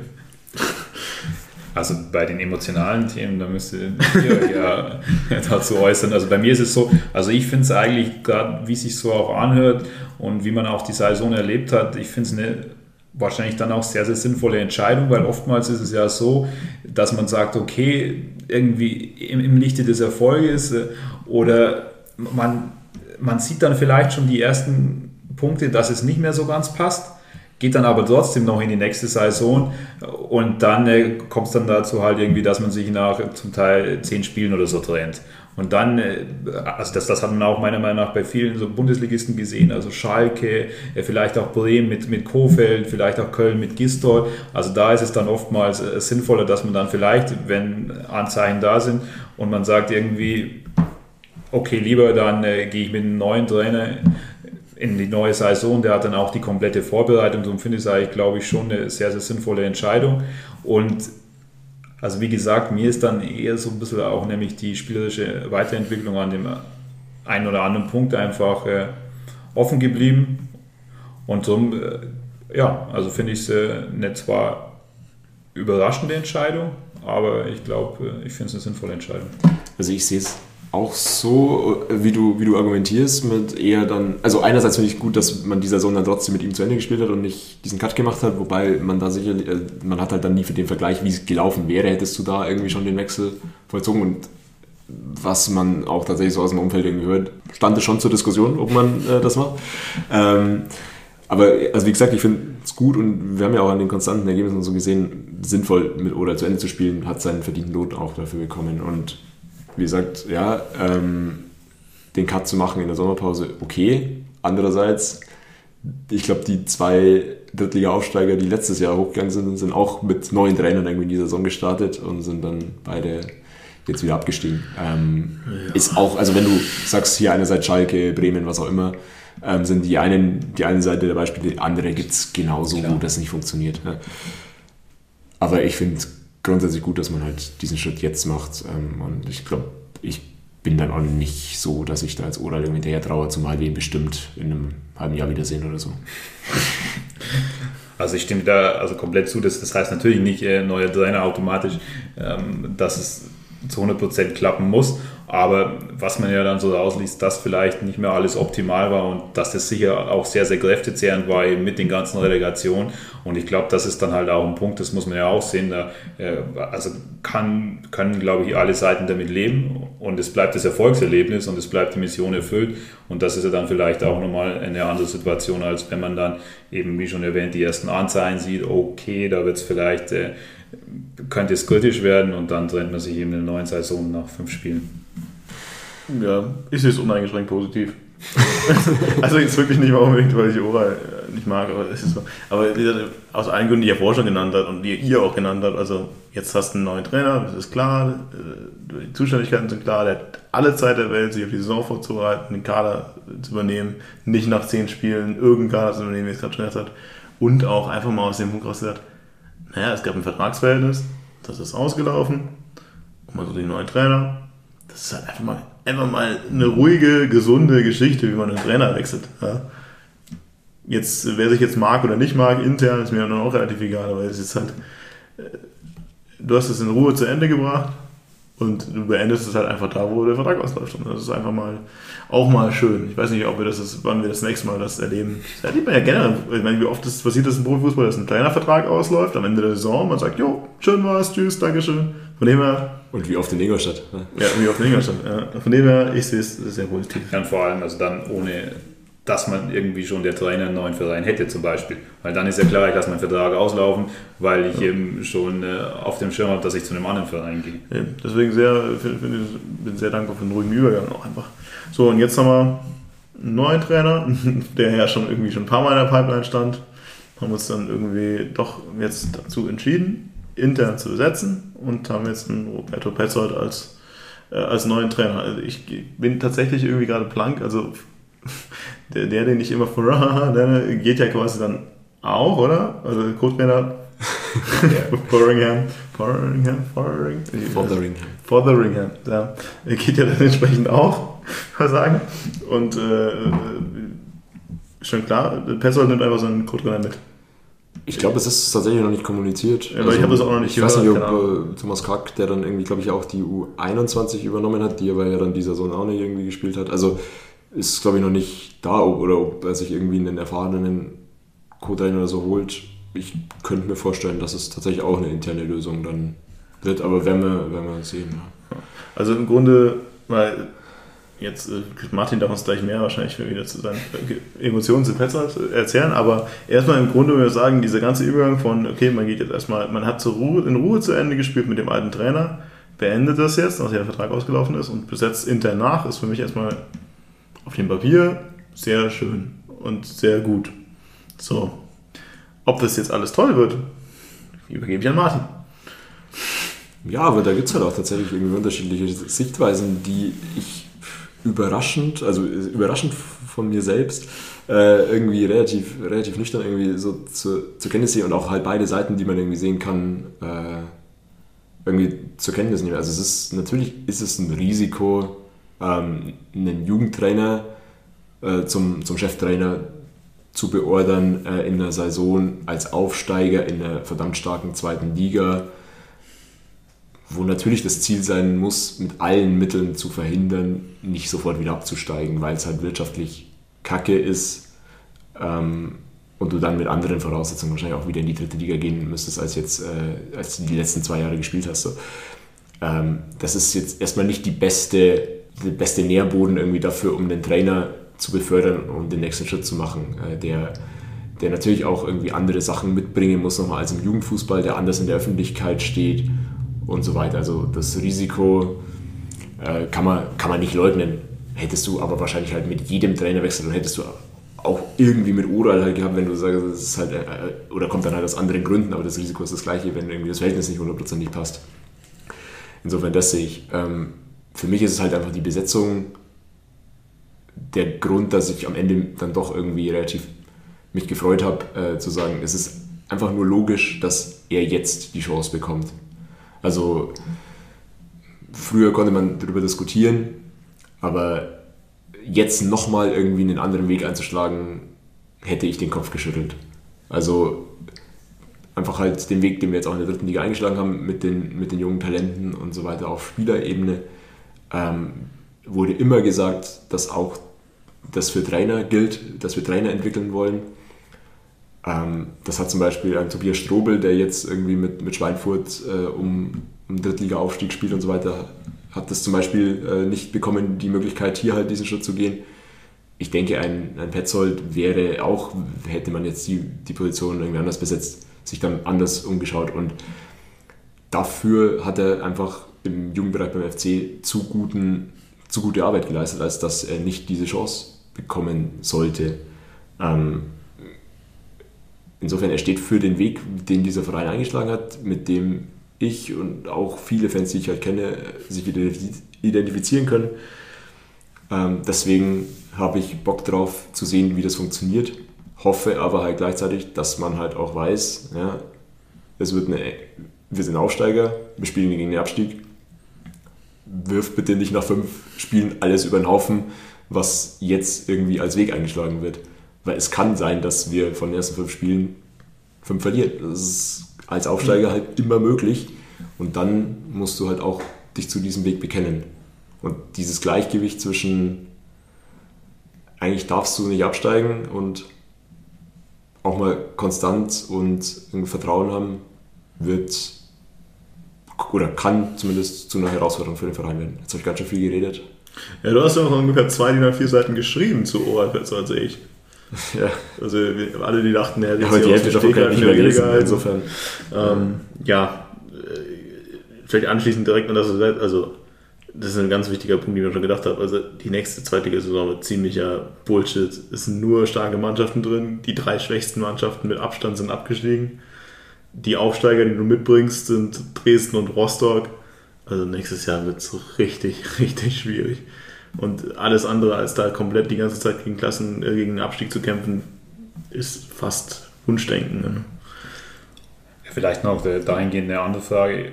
Weiß man irgendwie, welche Art von Fußball er spielen will? Also gibt es da Rückschlüsse, wo du sagst, mit dem Kader und äh, den Spielen, die du quasi im Jugendfußball etc. gesehen hast?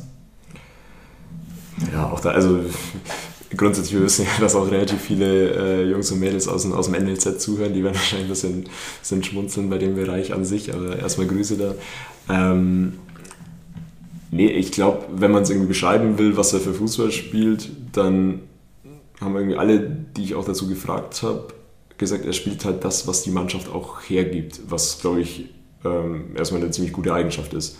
Das war in der A-Jugend-Bundesliga für einen FC Ingolstadt, der A-Jugend-Bundesliga spielt und da nicht die Top, Top, Top Talente hat, immer eine sehr geschlossene Mannschaft, äh, Mannschaft zu formen, die auch mal dreckig spielt. Also das ist tatsächlich auch so ein Punkt, bei dem vielleicht viele, die irgendwie großartig aufgeatmet haben, dass Oral weg ist, weil Oral ja nur hoch auf Kutsch gespielt, ähm, die werden vielleicht auch an der einen oder anderen Stelle ein bisschen überrascht sein. Wie ist dass, das dann mit der spielerischen Entwicklung für den Bene? Dass es auch sein kann, ja, also Bene looking at you.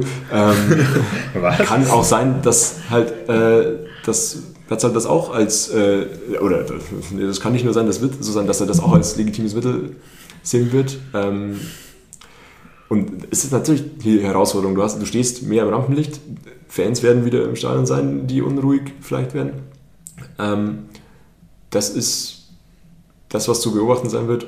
Ähm, ob ihm das einfach egal ist, wenn halt irgendwie auch mal gepfiffen wird, weil es halt dreckiger Fußball ist, oder ob er das zusammenbringt. Ja, aber das sind ja für eine zweite Liga, Marco, wie du schon erwähnt hast, die einfach für dich schon knüppelhart wird. Also nicht die schlechtesten Voraussetzungen und da muss man dann schon unterscheiden. Also es ist was anderes, äh, wenn ich sage in der dritten Liga, ich will aufsteigen und dann eine, eine, spielerische Weiterentwicklung erwarten zu können, als dass ich sage, ich bin der komplette Außenseiter als Aufsteiger in der zweiten Liga. Dann habe ich auch einen ganz Ihr anderen habt Anspruch. Gehört, Bene ist die spielerische Weiterentwicklung in der zweiten Liga scheißegal. Es geht nur hoch und weit und die absteigen. Sehr gut. ich merke schon, hier werden ja meine äh, Worte teilweise fast schon äh, im Mund umgedreht. Ja. Aber gut, ist okay. Aber ich meine, an der Stelle kann man ja auch ganz gut nochmal irgendwie an dieses legendäre HSV-Spiel irgendwie erinnern, mhm. das ja schon emotional halt extrem hoch bei mir steht, bei Marco glaube ich auch. Also, also ich weiß, aber wenn man das halt irgendwie nochmal nüchtern betrachtet, haben wir da auch echt ein Scheiß gespielt. Ja, oder was heißt Scheiß gespielt, aber du hast zumindest einen Klassenunterschied gegen den HSV gesehen, den du zum Teil nicht in der Bundesliga gegen Bayern oder Dortmund. Aber es hat Spaß gemacht. Genau, das hat die Leute in dem Spiel abgeholt. Mal schauen, wie es halt ist, wenn du das über längeres Zeit bringst. Aber es war definitiv halt auch kein ansehnlicher Fußball.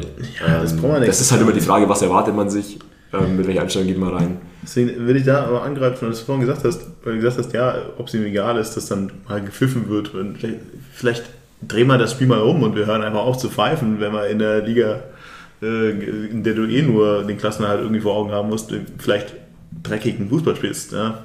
Wenn das so einfach ist, ja. Vielleicht sollte man damit anfangen, wenn wir jetzt mal wieder ins Stadion dürfen, allesamt. Ja, wir reden dann ja wieder jetzt nicht über Fanszene oder was, sondern wir reden über denjenigen, der halt mal ins Stadion geht und sich dann denkt, oh, ich würde gern den, die spielerische Entwicklung sehen, die aber nicht bekommt, sondern langen Hafer auf Kutschke, dass man halt auch einfach an diesem Weg, den wir jetzt hatten, diesem Weg, an dem Trainer festzuhalten, egal wie umstritten oder was auch immer, und am Ende des Ganzen dass man das halt in Zukunft auch einfach wirklich mehr einbürgert. Und auch ich gehe davon aus, dass die ersten fünf Spiele nicht mit 15 Punkten beendet werden, sondern vielleicht eher mit zwei oder drei, wenn es blöd läuft, wie nachdem wie der Spielplan also läuft. Da lehnst du dich jetzt aber schon weiter aus dem Fenster. Ich lehne mich so weit aus dem Fenster, weil ich weiß, wie diese Liga ausschaut. Ähm, und dass man halt einfach da auch nicht nur die, die Verantwortlichen in dem Verein die Ruhe bewahrt, sondern halt auch einfach jeder im Umfeld dieses Vereins halt die Ruhe bewahrt und die Chance gibt und einfach, klar, vielleicht ist es auch vollkommen scheiße. Ja. Kann auch sein.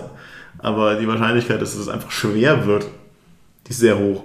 Dass man einfach da schon mal so ein bisschen die Füße stillhält. Von allen Seiten. Ja, also dieser eingeschlagene Weg ist halt, den kannst du nur bis zum jetzigen Punkt bewerten und insofern ist er konsequent und gut. Und es ist halt was anderes. Ich meine, Neuhaus war ja irgendwie so, glaube ich, die prominenteste externe Alternative, die irgendwie so. Neuhaus kommt mir halt auch irgendwie so vor wie, wie der Vogelsammer der Trainer. Also so irgendwie der, der irgendwie bei jeder, jedes halbe Jahr irgendwo hochgeworfen wird bei uns ähm, und dann am Ende halt trotzdem nie kommt.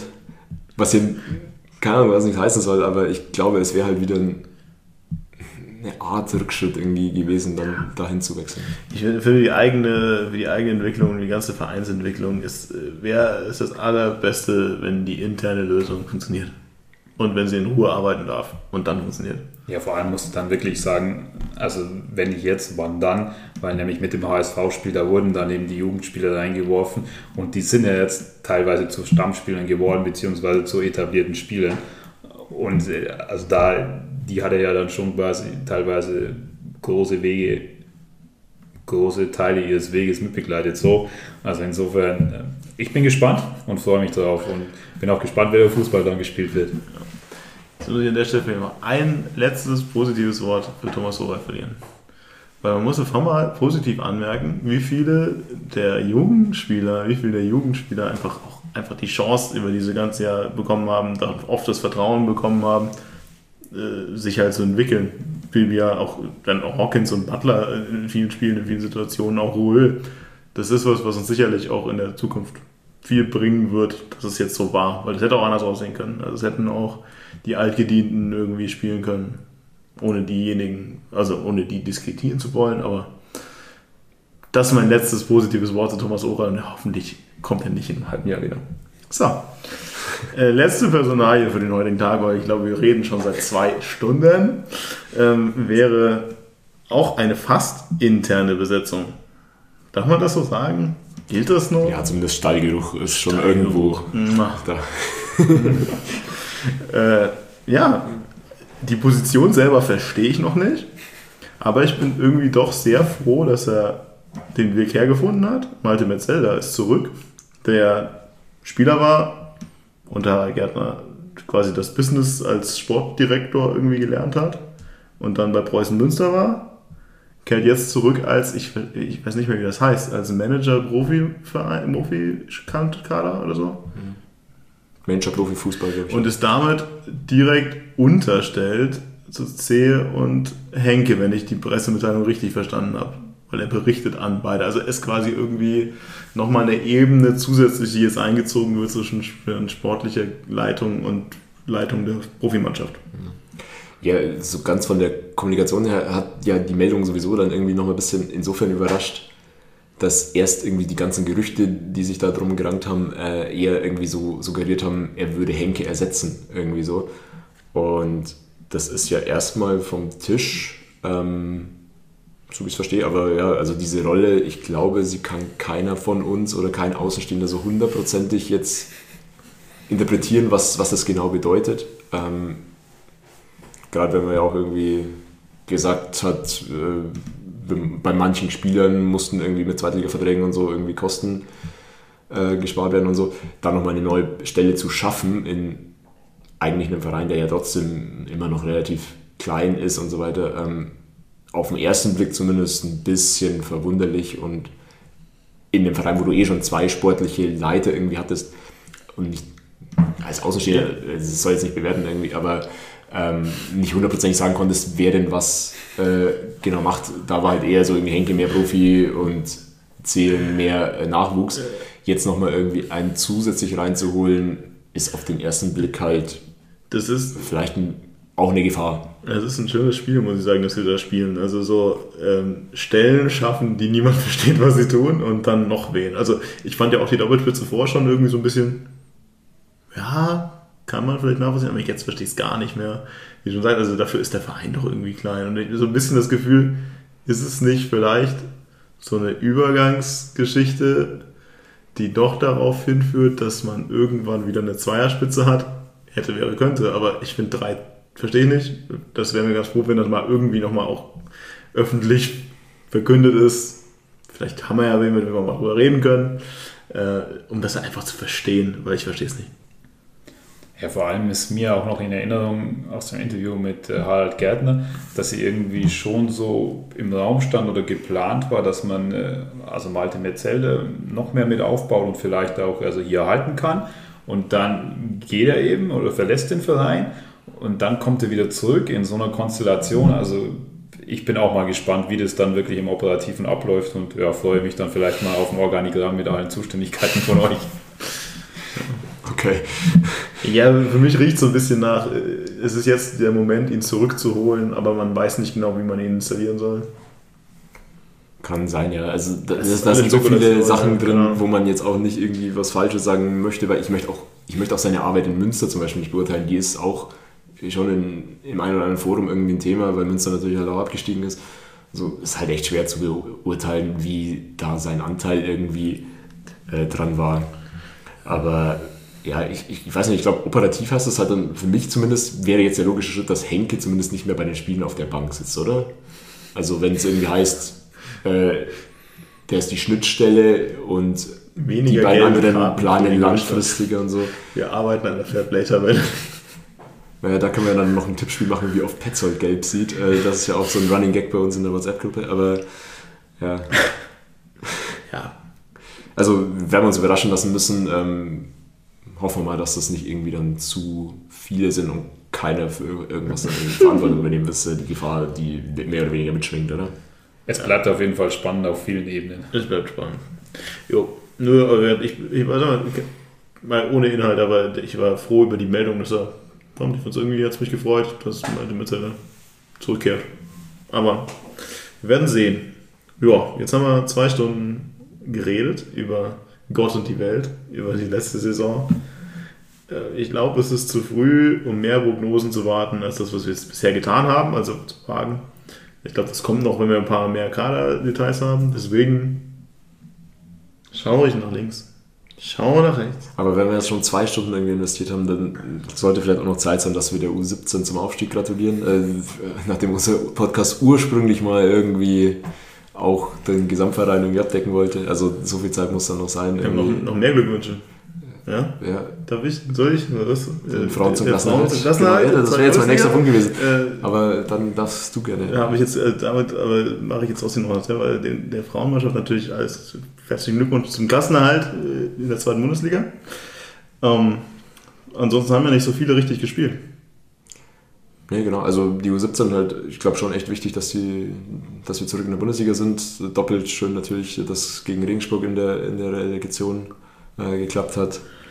Äh, so viel Glückwunsch an, an das gesamte NLZ und auch an die Frauenabteilung. Und wir hoffen, dass die nächste Saison wieder ein bisschen mehr Spiele für alle beinhaltet und wir auch dann ein bisschen mehr wieder alle beleuchten können. Marco freut sich Mar unglaublich, wenn ich ihn so anschaue. Marco freut sich. Mar Marco ist da total euphorisch, nur die Sache ist, dass Marco sich nie auskennt. Deswegen muss Marco dann immer sagen, hey Martin, wie lief es eigentlich da? Und da musst du reden. Ja, dann musst du halt einfach auch mal um elf aufgestanden sein und mich begleiten, wenn es ja, wieder soweit ist. Du kennst das Spiel doch schon bei der U21. Bei allen letzten U21-Spielen, bei denen ich war, bin ich zu spät gekommen. Die U21 hat geführt und ab dem Moment, in dem ich da war, gab es nur noch Gegentore. Bei den letzten vier Malen, als ich gekommen bin. Aber das ist wie mit der Relegation. Man muss einfach mal auch so ein Trauma überwinden. Da muss man einfach mal durch. Man spielt so lange Relegation, bis es klappt. Liebe U21, es tut mir so leid, ihr werdet so viele Spiele verlieren. Aber ich, nein, ich wohne ja auch gar nicht so weit weg. Naja, ich schaffe das schon. Ja, nächste Saison wird wieder besser, dann können wir ein bisschen mehr Fußball wieder im Stadion sehen. Dann kann ich, äh, da habe ich vor allem den großen Vorteil, dass ich primär hinter Martin stehe, nicht sehe, weil ich einen Schal im Gesicht habe. Und dann kann ich eigentlich auch wieder wesentlich weniger meckern, weil ich ja gar nichts gesehen habe. Hatte ja. ich in der Vergangenheit auch nicht abgehalten, aber ja. Gut, ja. ich glaube, wir sind durch. Wir sind durch. Ja. Wir sind durch. Wir sind durch. Wir sind komplett durch. Äh, seelisch, körperlich. Ähm, und würden sagen, wir hören uns dann sicherlich vor Saisonstart nochmal, wenn irgendwie feststeht, ja, wie der Kader so ungefähr aussieht. Dann wagen wir, glaube ich, noch eine Prognose. Aber bis dahin äh, verdaut die letzten zwei Stunden ein bisschen. Servus, Schatze. Viel Spaß. Schöne Sommerpause. Schöne EM. Ciao. Servus. Servus.